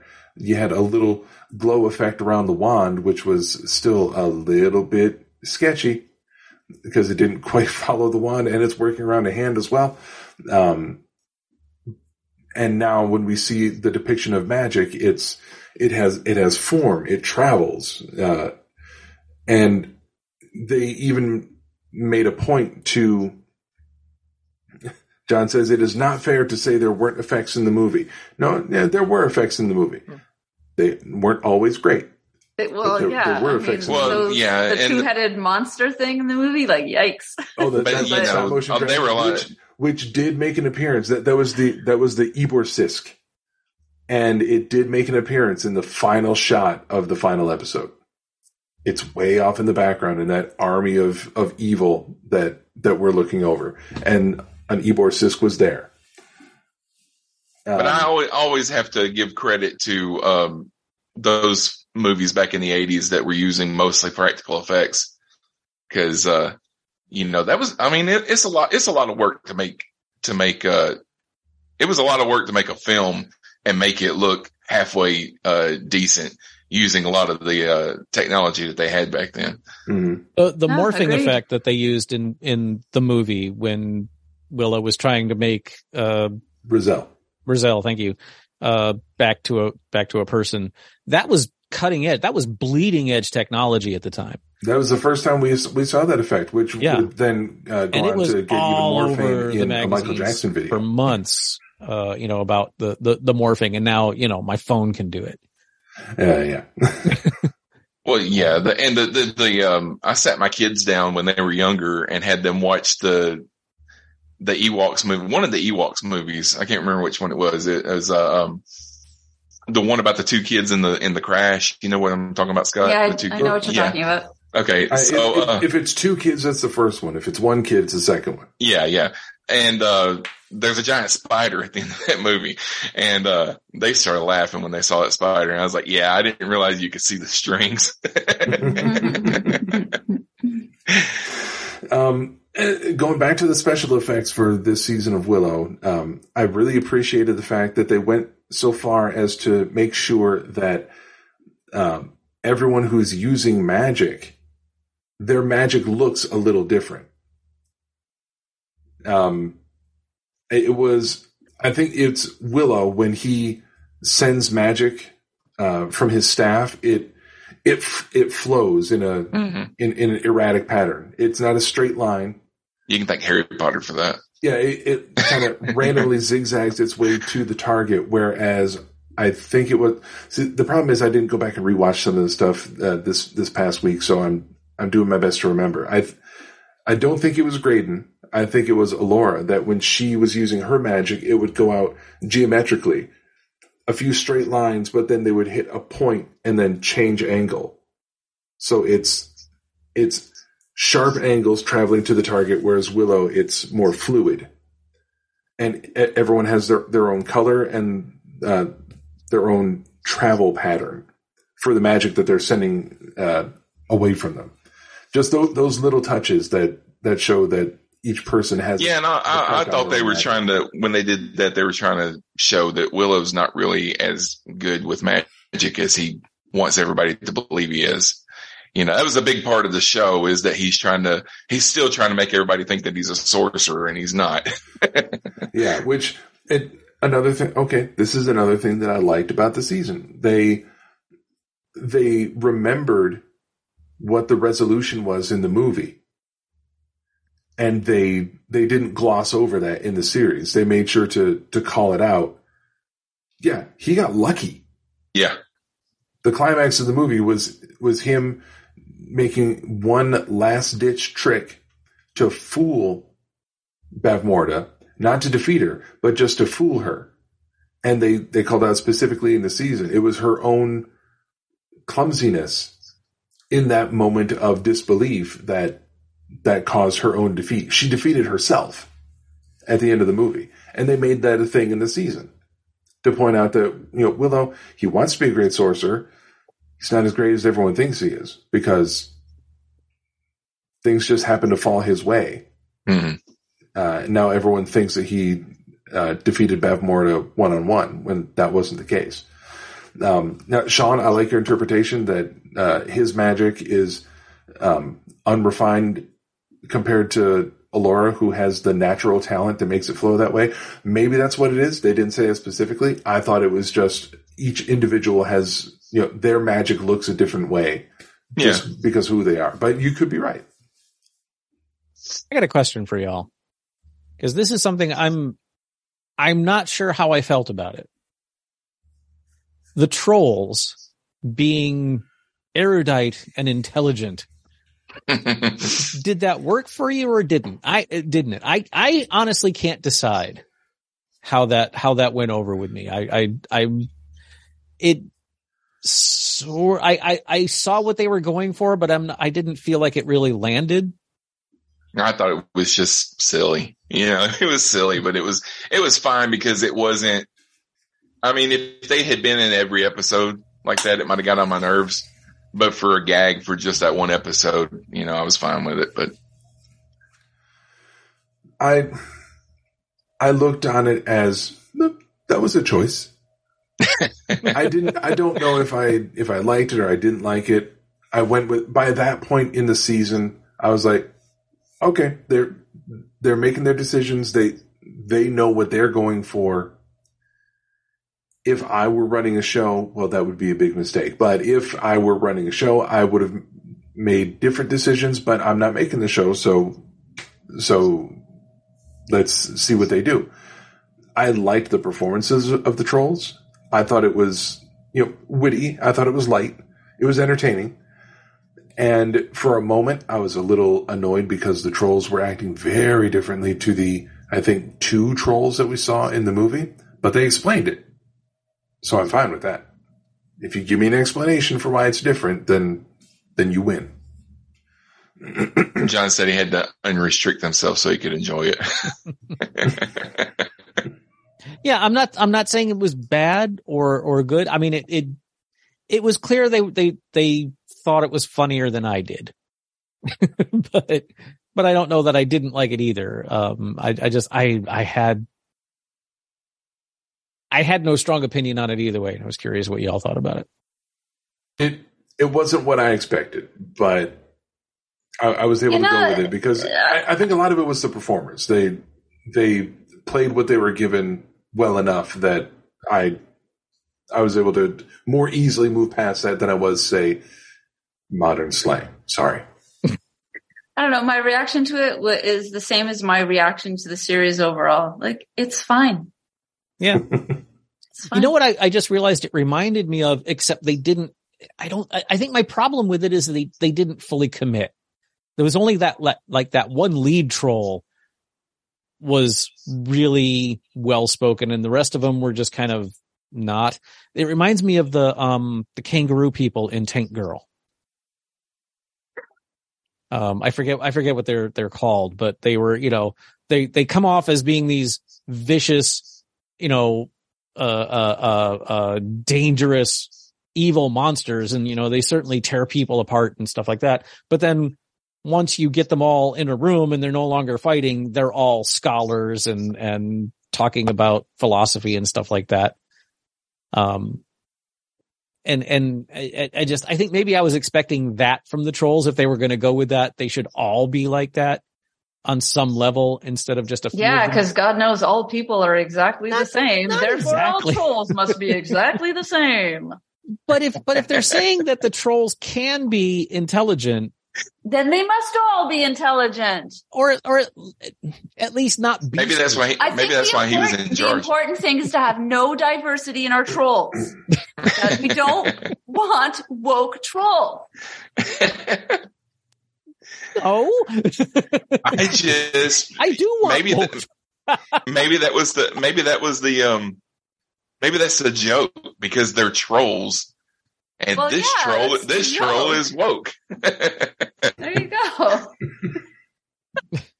Hashtag fingerless gloves. I, I remember that John gave Neek a get him Neek when she was yeah. calling me out a little bit earlier. So I, I earned that. um, all right, what, what are some aspects that uh, that we're missing? Um, you want to talk about the music now? I wanted to talk about more more positive stuff before I start whining more. I loved. Well, I actually okay. Go ahead. Okay, have, have any of y'all read any of Michael Moorcock's work? The Elric books or, or the Corum no. books or I, the, I, the, it's, it's been heavily recommended, but I haven't. Okay. Um, I'm just going to say thank you, John. I don't disagree. I like being called out on my bullshit. Um, well, Since this is an audio word, podcast, I, I, have to say that John just said that, uh, have I mentioned how glad I am that, uh, you've joined the team, Neek? That's what they were reacting to. um, Michael Moorcock, uh, is a fantasy writer, uh, who was really big in the, in the, the, the seventies and eighties. Um, oh, I don't know if there's anything you all would know him from. Uh, his his most popular book series were the Elric of Melniboné books, um, but uh, the whole, all of the scenes in that weird city where Airk was was a prisoner and where they eventually got to, were very much very much like Michael Moorcock's work. And I, I, I have to wonder if the creators had at least a passing knowledge of, of those books because the, the, the mind bleepery, uh, you know, the, the, we'll just keep walking in this direction and suddenly we're back where we started and, you know, why the hell Airk would drink that stuff. um, just, oh, look, it's orange ooze. That must be good to drink. Um, well, cause it was calling out to him. Yeah. And, and, and that, and that was the thing. It was the whole thing was messing with his head the whole time he was there. Um, I really enjoyed that. That's, that's the kind of just weird ass psychedelic stuff I really love. And I enjoy, I love the fact that they not only put it in there, but they totally leaned into it. And like, if you're going to do something like that, totally commit to it. And they did. Mm-hmm. It, it was an aspect that I thought could have, uh, be, could have benefited from from expanding a little bit because what little we saw of Airk in the immemorial city is he's there, he's by himself, he's in essentially the the, the courtyard with that big round you know fountain and pool there, but it's closed off when we first see him. And then he goes, he tries to leave the city. He goes on that big walk, and he ends up coming right back to the city. By the time he gets back, it, he feels like it's been days, maybe weeks that he's been walking. And now he's back where he started. And in that same circle, which had been closed off, is now filled with maybe it's not water, but it's probably drinkable, and I'm really thirsty. Mm-hmm. It's the city and the crone conditioning him to need to drink that, which is not just water, but it's I can't remember what they call that. I think elixir. I think it it's something that's going to make him worm milk. Yeah, we'll call it worm milk. um, it, it's going to leave him uh, you know open to suggestion from the crone. So he starts to drink it, and he continues to drink it over like I think two episodes. And, but he still won't go through the door into the building because it's scary. Until that that pool in the middle closes off. So now he's been conditioned to need to drink that. And when he hmm. can't get to it there, then he has to go inside to get more. That's you know, that that's a villain that's working s- subtly to a degree to try to bring the prince into her thrall. That sort of thing I felt didn't happen quite enough as it could have throughout the series. A lot of it was was very surface level, but that that showed some thought going into how they were uh, turning his character. Yeah. Now, I personally I feel at the end of I think there were what eight episodes in this season. Mm-hmm. So I think it was the I think it was the end of episode six where we first meet uh, the young woman who is there at the immemorial city with him. Um, if they, if the writers and and showrunners wanted us to think that she was not the crone, they should have picked a different song for the credits. Yeah. Because when they started playing Beach Boys' "Good Vibrations," I was already Yeah. suspecting it, but once they played the song, I said, "Oh, that's the crone." Yeah, That's- I'll that, say that this. song uh, tele- telegraphed the quote twist a, a little too much. I'll say this about the the music. I I didn't mind it too much, just because the the the, the fact that they were already going back to the language, they were already talking like it was modern day or whatever. It didn't surprise me that they used modern music. Um, the first episode, I think they did a, a cover of Enter Sandman, the Metallica song, and um, That was like second or third episode. Okay. And I love that song. I mean, I give me a cover of that song all day long. You know, that's fine.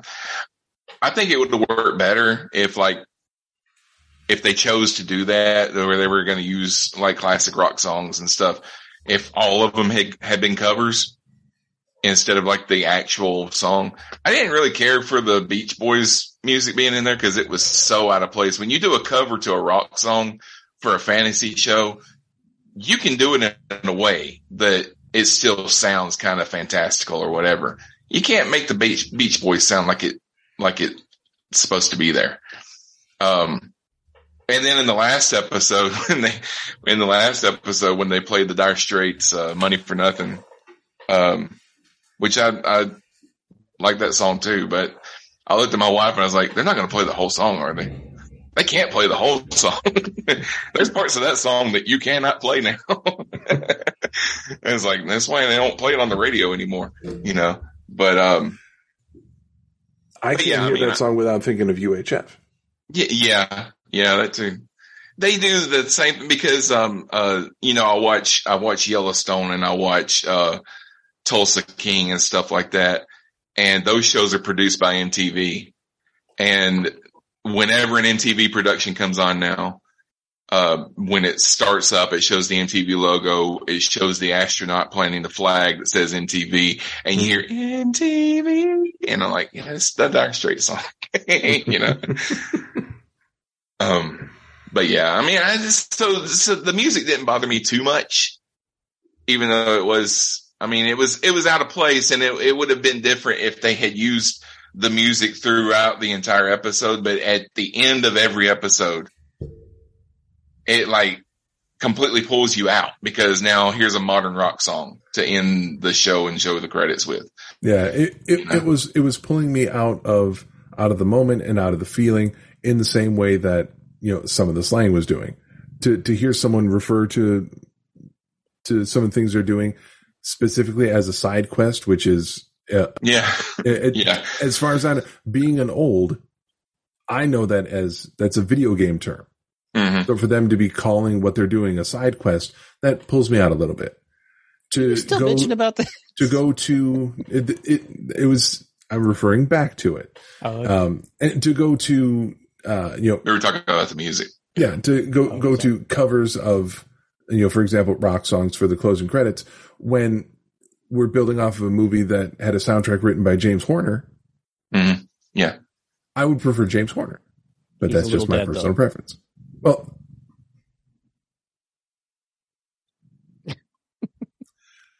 one, he wrote plenty of music for the movie that they could bring back for the show. Two, th- he, he's not the only composer out there. There are other people who can sound like James Horner, or they can they can build off of his his motifs. I'm not saying you have to get James Horner. it's either James Horner or Metallica.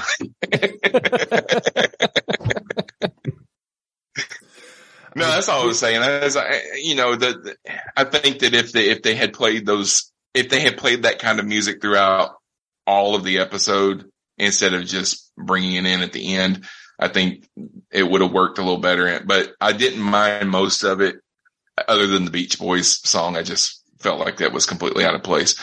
Like I said, with rock music, you can, especially if they had covered all of them. You know, if they if they had all been covers, you can sing them in a way, you can play them in a way to where they would kind of match the the feel of the show more. But just uh, here here's this fantasy show for an hour, and then at the end of it, here's a Beach Boys song to completely yank you out of it. you know, I I get the feeling now. People listening to the show, you can't see. uh, Nick is never going to come on our show again. I'm just biting my tongue because, like, I gave So- no shits about the music, but there, I, I have a lot of things that you know are personal bugaboos that really upset me about certain shows. So I'm not, uh, I'm not gonna say anything because I, even though I don't feel the same about this particular issue, I understand having very strong feelings about something seemingly random. I, I don't disagree with you. It just it just didn't bother me because uh, all right, and now I know. And and excuse me, I had to step away because my my daughter has a tummy ache, so that's why I had to go. So I forgive me if I'm re- recovering something. Most of them were at the end; they were just over the end credits. Mhm. excuse me.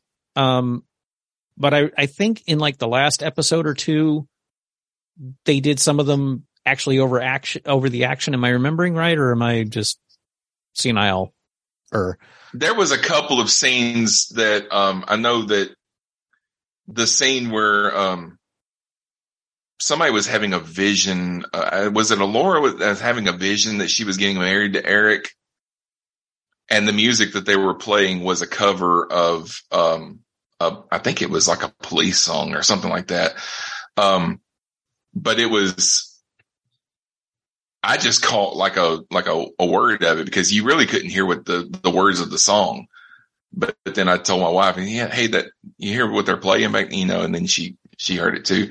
But it was so subtle in the background, so there was some of it throughout. But And yeah, every now and again, I think I think that was in the finale. That scene you're talking about. yeah, yeah, Um, yeah. The the episode in the forest with the Bone Reavers. I think they had a um a, a cover song during their like uh their party time with the Truth Plums.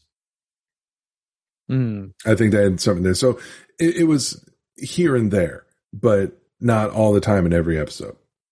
you know the the fact that they I don't want to say they used period instruments because that's that that doesn't make any sense because it's not a period it's a whole different universe but I'm on fire. That's the that's the song. It wasn't a police song. It was I'm on fire. It was what they were playing. oh okay oh Bruce Springsteen Bruce Springsteen. Um, yeah, you know I it, it's not like they were playing the actual piece over you know they they at least re redid it with you know a less electronic ish I don't know it didn't bother me it you know and and I know I'm one of the people that should have bothered and it- it's I think maybe by the point where they were they were covering songs a lot. Like the first few episodes, it was like, "Hey, that's cool." Um, I enjoyed it, and then you know, eventually, it was like, "All right, that's that's what they're doing." So, didn't bother me. All right, moving on. What else did you hate and or like?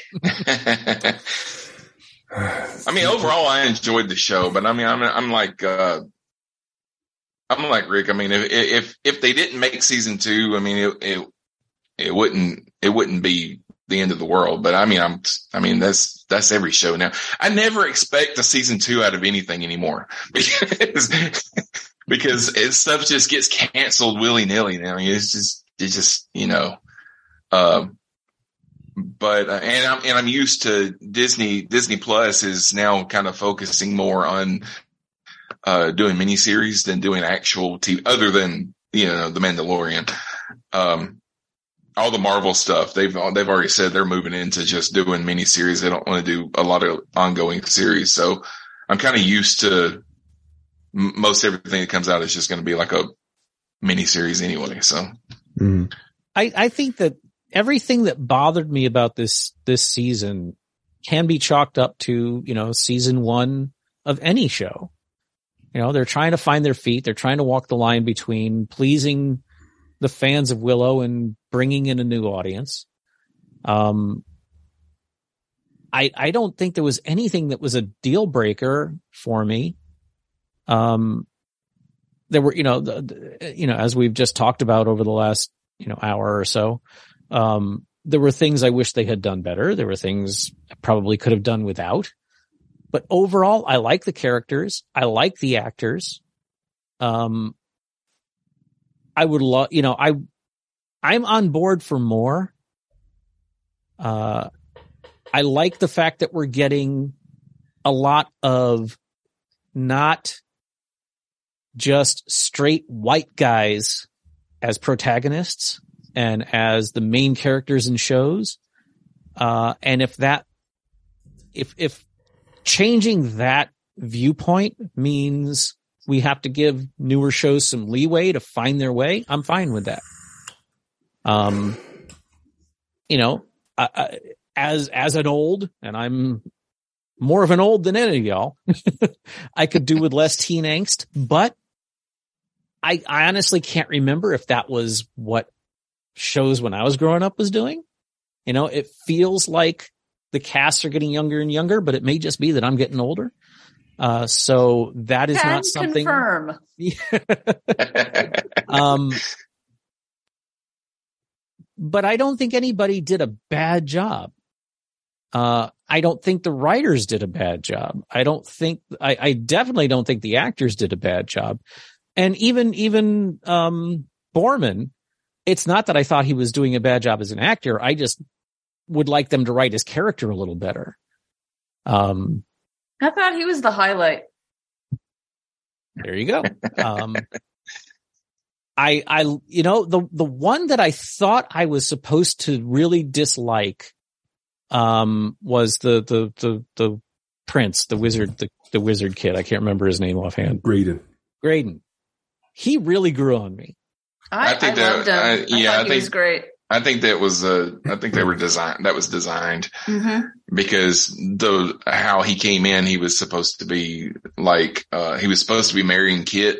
Yeah, he was supposed to be uh, a bit of a drip, but yeah, yeah, yeah, he yeah, his arc was great, and I thought the actor did a fantastic job. Yeah, they they planted the seeds very early that what you were seeing of him was not who he really wanted to be.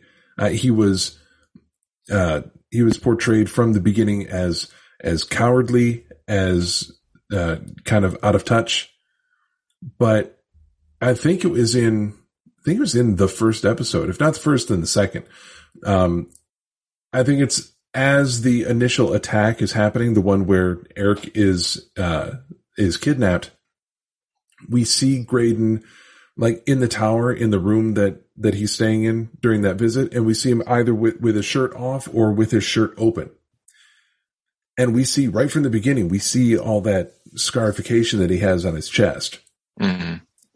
and i know that there were some people watching the series that missed that the first time but I caught that right away. I said, whatever they're showing us of this character right now, it's going to be something totally different. There's a whole lot more that is going to be revealed.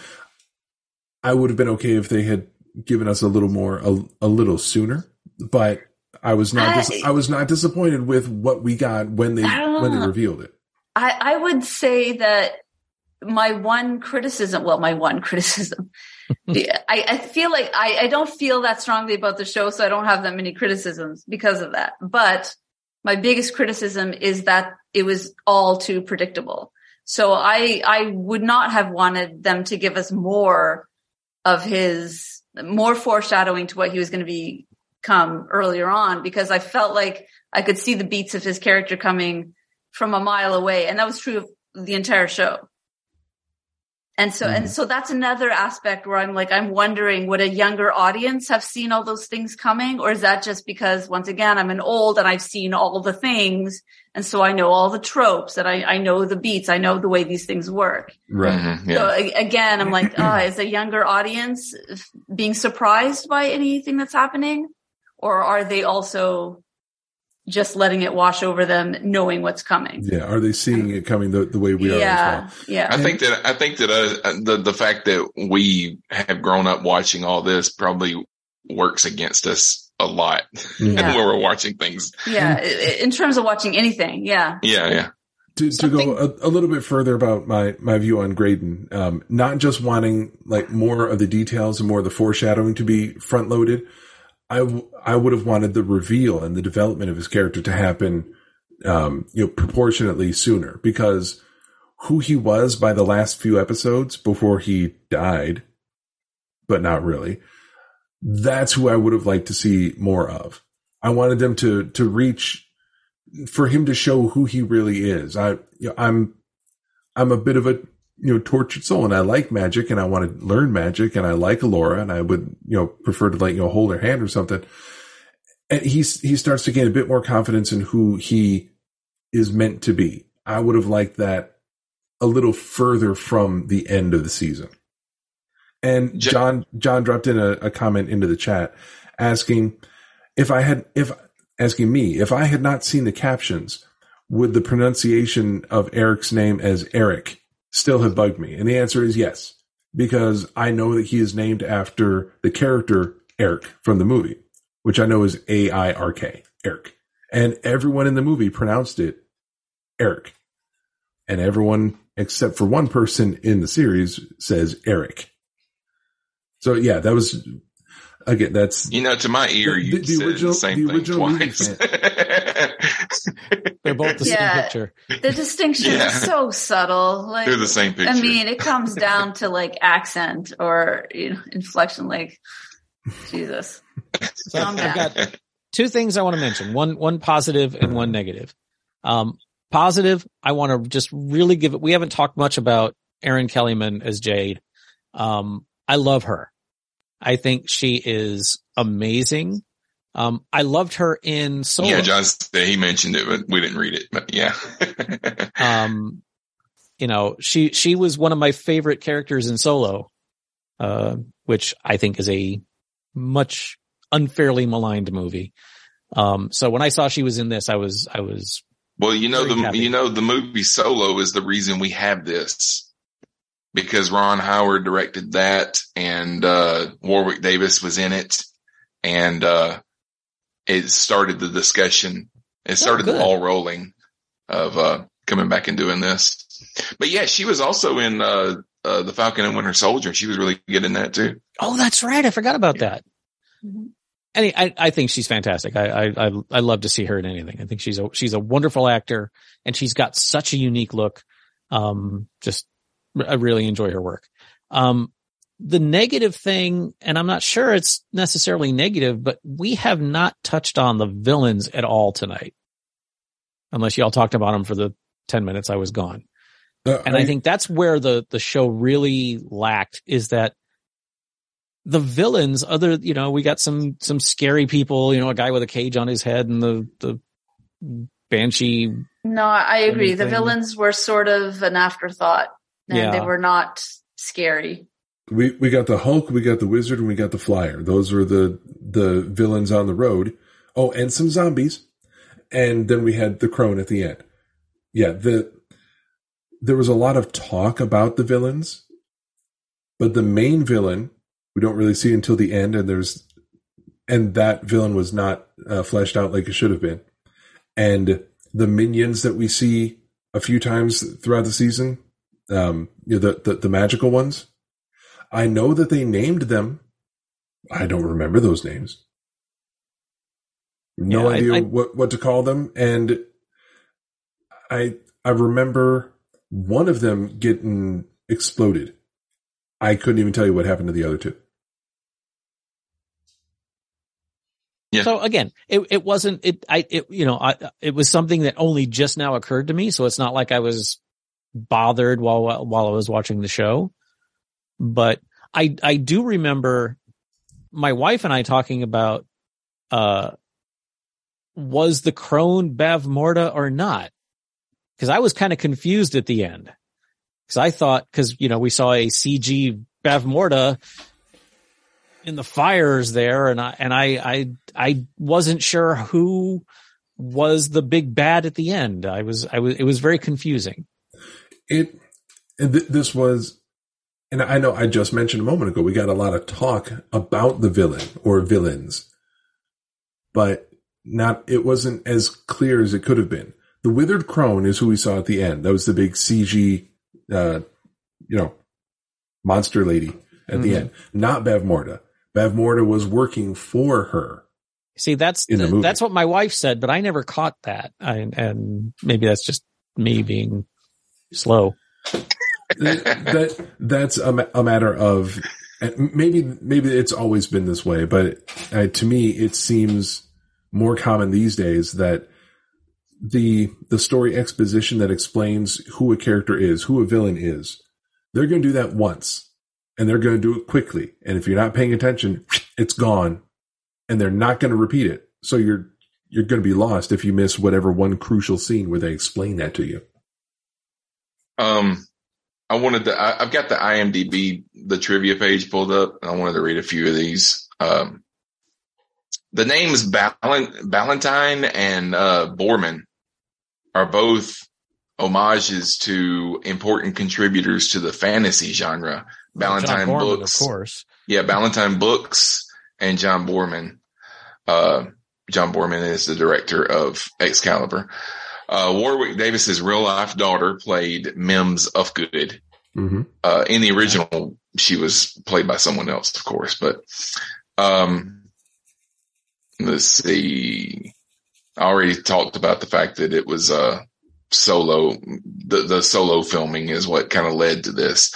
Uh, the name is it Hastur or Haster? Hastur. The Hastur. name Hastur is an homage to the god who appeared in the stories by Ambrose uh, Bierce, August Derleth, Robert Chambers, and H.P. Lovecraft. The god um, must not be named. Yeah. Due to the tightening of COVID 19 restrictions in the UK, as well as having another child on the way. Jon Chu stepped down as director. So, okay.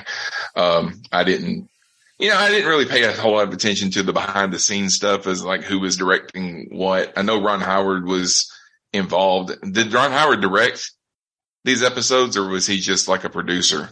No, I, I don't think he directed any of them. Yeah. Okay. Um, okay. Some of these are just stupid. I don't know why. it's IMDb uh, trivia.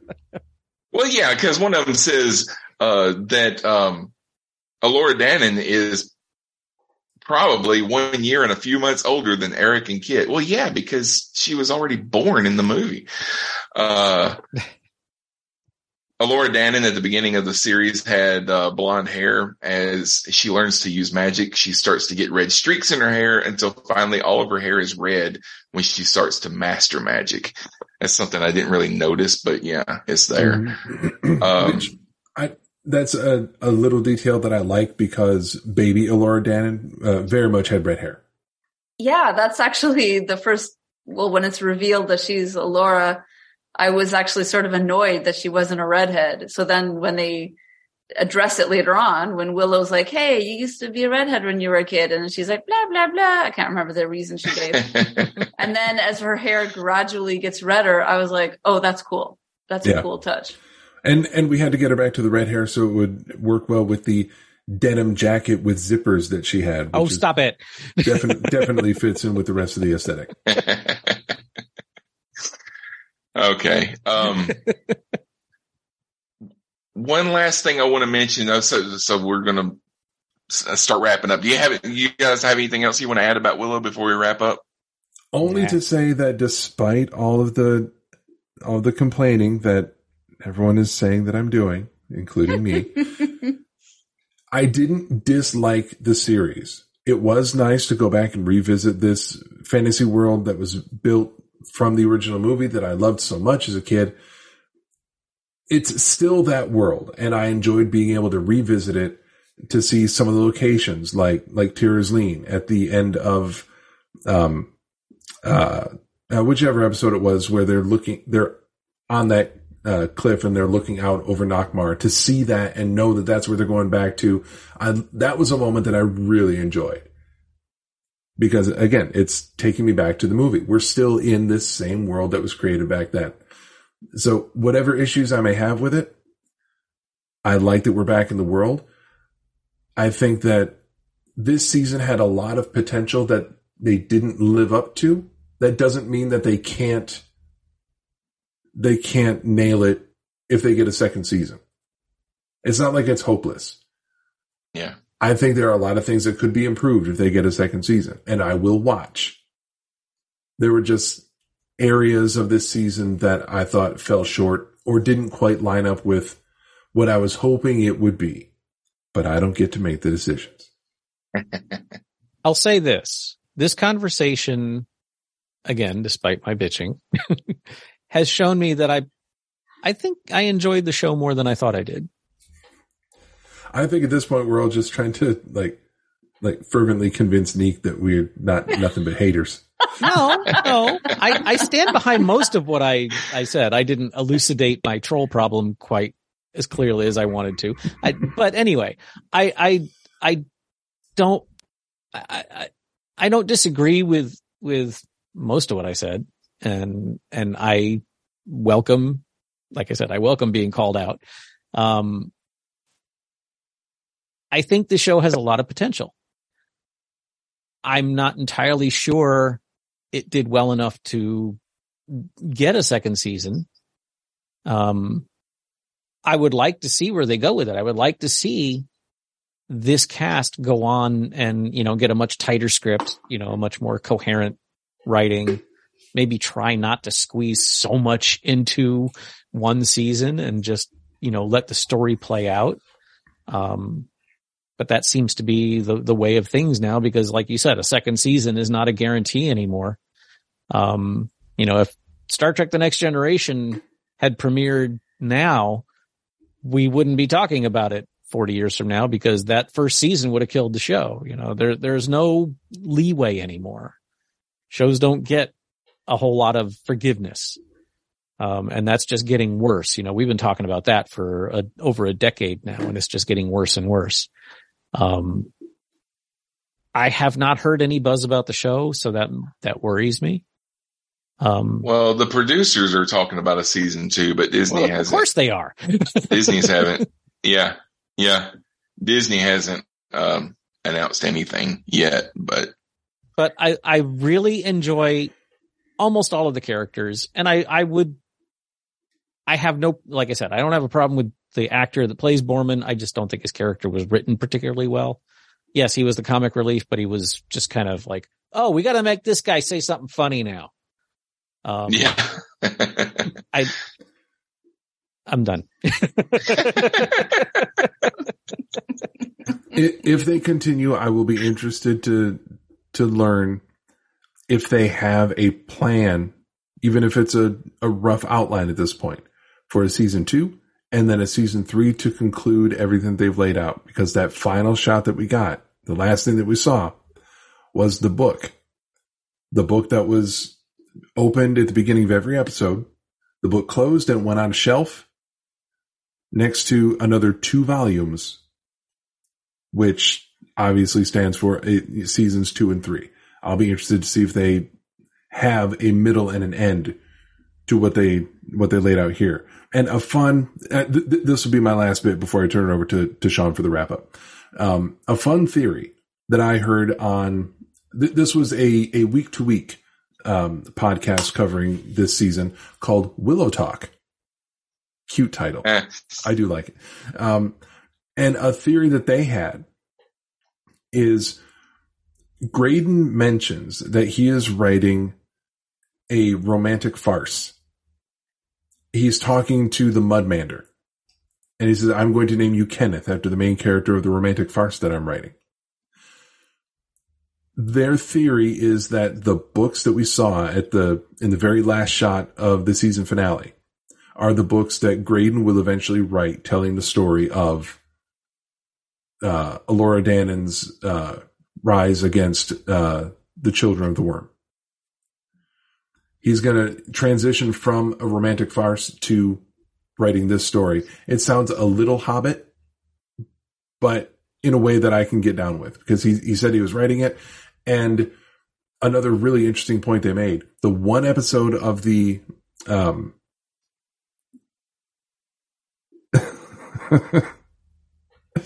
um, sorry, John put up a note that he's watching a, uh, uh, a making of special. Oh, the behind the magic He special. I didn't yeah. know there was one, but I'll Let, to look it up. let let Rick and I just keep on riffing for another thirty three minutes, and then John can come back and give us his report on it. No, I'm Um, but the, the the theory that that the guys on Willow Talk put forth mentioned that there's one episode in the season where it's a different book. It is not the leather-bound book that says Willow across the front and it opens up to the chapter that has the same title as the episode.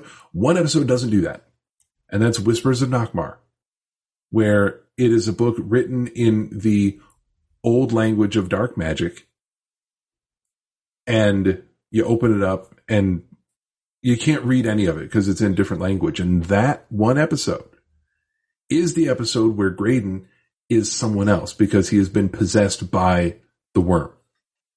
Hmm. That is cool. That's interesting. That was a nice yeah. touch. All if, right. they, if they play that out, I'll I'll I'll enjoy that. There, see something I'll enjoy. All right. One last thing to mention. Uh, well, two two last things to mention. First, Picard is coming back next month, so that Star Trek podcast will be returning. I plan to be involved this season. I probably won't be on every episode, but uh, but I will be appearing from time to time. And think, Rick, I think you're coming out of retirement for it, right? Yeah, yeah. I'm, I'm, yeah. I'm going to be there. Okay. I And think, uh, I think Tom is probably still worried if he gets to keep his seat or not. Oh yeah, there's plenty. There's plenty of seats to go around. Um, also, myself, uh, Scott, John, and Dave Robertson are going to be. Um, we're going to be going back and watching the series Sliders. This will probably be starting next month sometime, and uh, we're going to talk about every episode of that show. So um, I had started about thought about starting like a brand new podcast to do that, but I think I think I'm just going to put it out on this feed and it'll just be a, a series for, uh, Cosmic Potato. So, um, but yeah, and so if you, if you have not seen Sliders, uh, you can go, you can watch along with us. If you have seen it, come back and, uh, and listen to what we thought of each episode because our opinions, I, I'd be interested in going back and watching it. What's it been? 30 years, 25 years since the series was on. Yeah, And I- that, and that show was a little rough, even even its original Yeah. air date.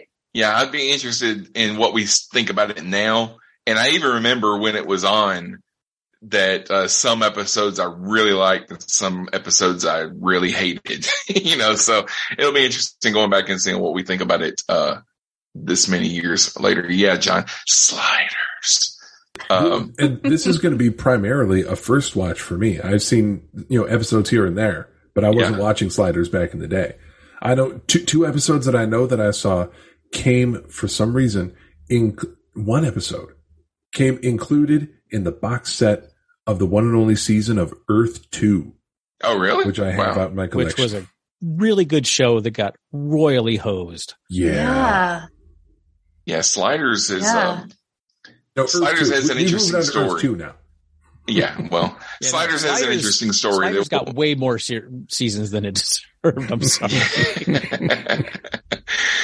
yeah, it hung on in there. It hung on in there like a dingleberry sometimes, but uh, but that's a that's a story we'll go over when we start doing that uh next month. But yeah, John, you um okay. So uh Scott, you want to let everybody know? I I do have a question.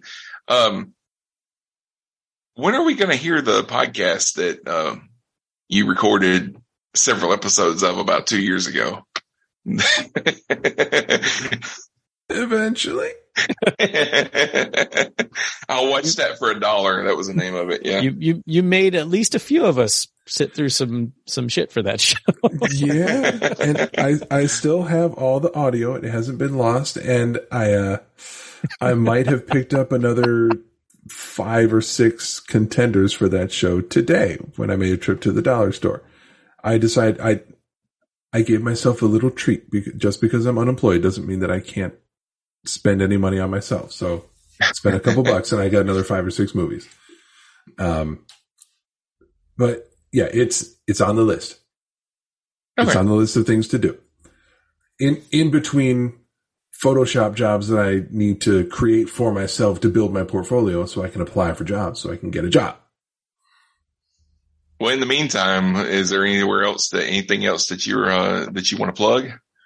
Uh, well, uh, if if people are listening to this and you are not listeners of that Star Trek podcast, I will be surprised. But if you're out there, um, that is a show that, while currently not in production, I've been hosting for a minute. You can go back and uh, check out our reviews of the latest season or the the first season of Star Trek Prodigy.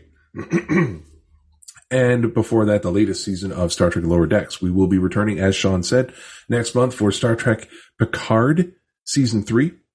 I'll be looking forward to uh, hosting our episodes for that particular season. Uh, other than podcasting, you can uh, visit my website at www.planetrisecreative.com and see some of the graphic artwork that I do over there. Uh, accepting commissions because I need the money. So uh, if anyone has uh, poster needs or photo manipulation needs or uh, logos, social media avatars, etc., then come on down, find the website, send me an email, let me know. We'll work something out. All right. Nick, what about you? Where can we find you? You can find me at superanemic.com where I am still doing Star Trek recaps. So I will be recapping Picard season three. And right now I'm reca- recapping uh, TNG season two. Good time. Okay. All right. And can I say just for everyone, if anyone hasn't caught it yet, I, I love your recaps, as you well know. Um, your recap of the pop up book was sheer genius. Uh, and you can find Rick in the uh, in the corner booth at the local Denny's, sharing a cup of coffee with the other retired folks. But they don't have Waffle House in a long time. We we have we don't have many Denny's around here anymore. Do you have Waffle House down there? That's what Scott Oh yeah, I and, and Oh, yeah. yeah. my oh wow, my wife and I uh, uh last month, maybe the month before, um, she had a week off, and I, you know, it was it was summer, so I, I not summer, but anyway, I, I could summer. Take, I could take some time off. Yeah, it's winter. Um, and we we went to Waffle House. It was like let's go someplace cool for for breakfast, and we went to Waffle House, and I love Waffle House. And I got a a I got my my hash browns smothered, and it was great. Waffle Smothered, House- covered in chunks. That's how I like them. I, I didn't get the I didn't get the chunked. I just got the the smothered and covered. It was it Yeah. was it was fantastic. Um, actually, I'm yeah I've I've I have retired, but I'm starting to miss it. I don't expect I'll be uh coming back with a my own show like a you know a Starbase or or Open the Iris anytime soon.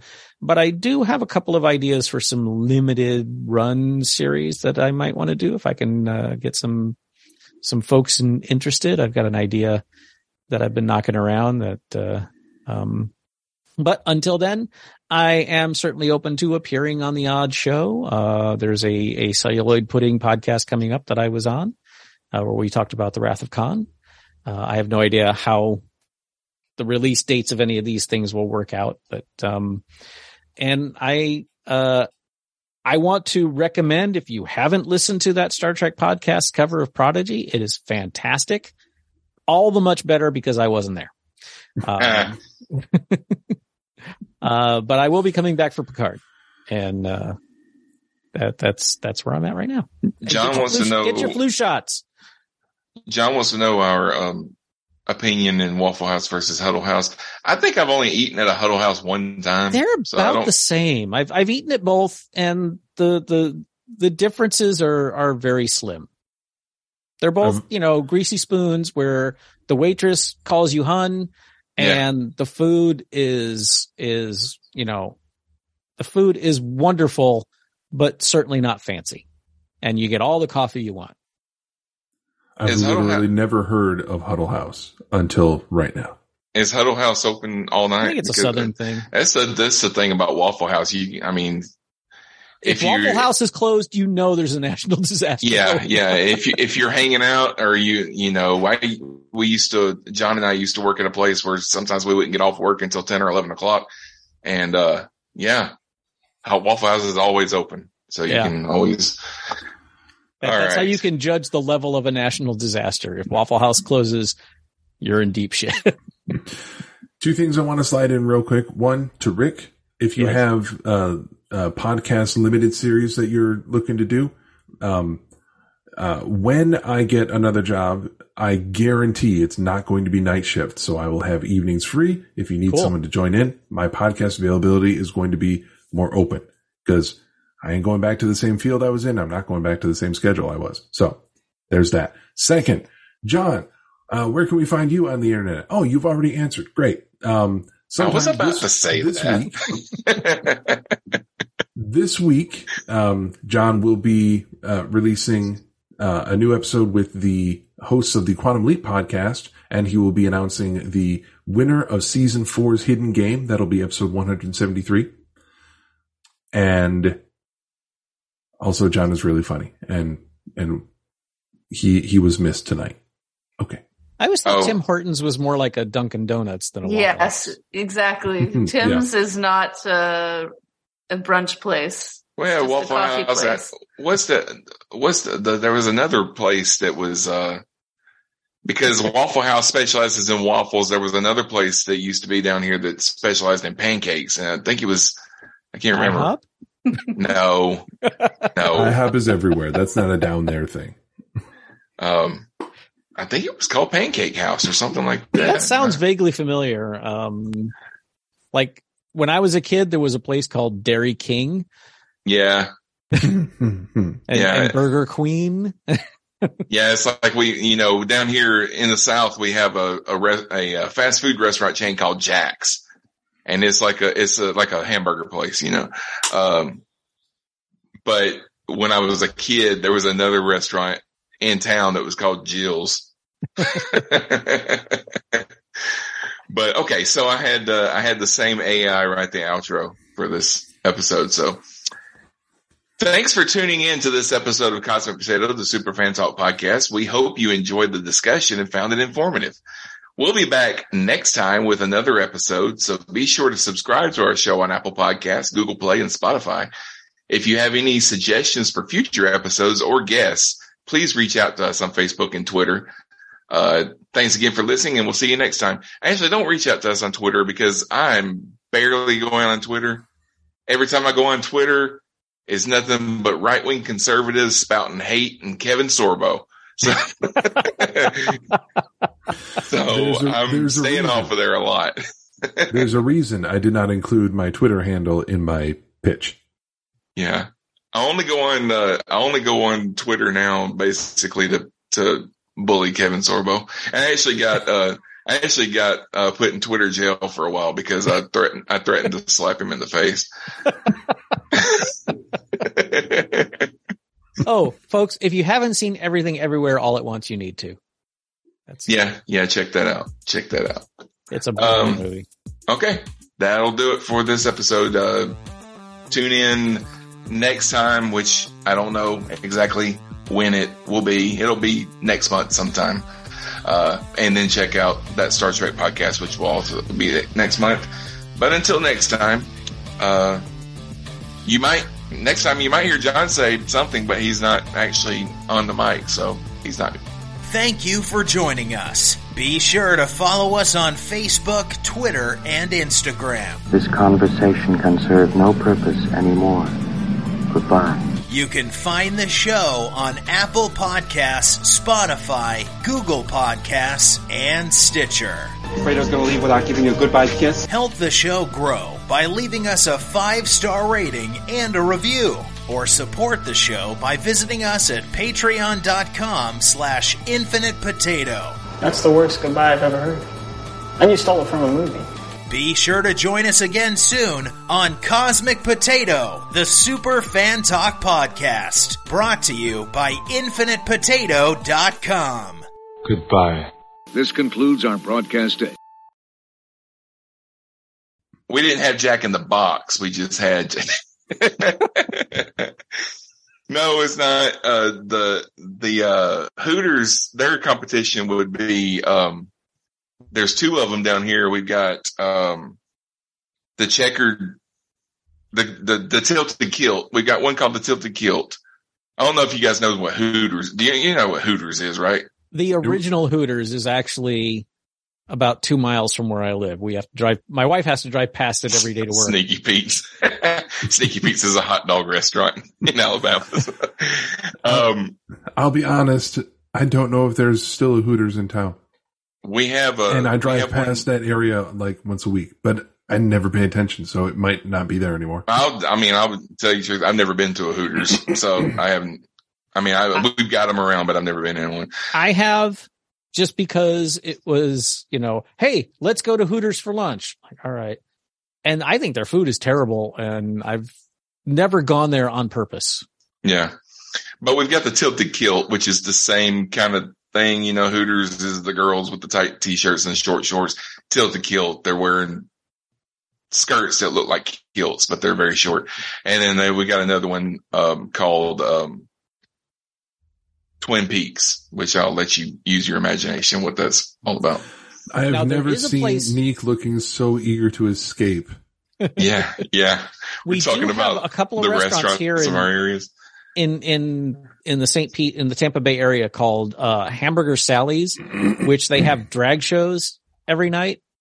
But we, Oh, really? my wife and I have been a couple of times, but it's we've never been able to get there in the evening when they have the shows. We've had like Uh. lunch there a couple of times, but Um, being parents going to a you know going for dinner at eight o'clock just doesn't work. Yeah. That's why I haven't seen Wakanda Forever because I just can't, I can't go to a movie theater right now. Uh, it was, it, it was in the drive-in and we couldn't get to the drive-in because Jacob was sick the whole time that it was out. And then by the time he was well enough to go, he, it was, it wasn't there anymore. And it's two and a half hours long. So I didn't know if he'd sit still long enough, but okay. I'm going to put Neek out of her misery. All right. Good night. See y'all later. Bye.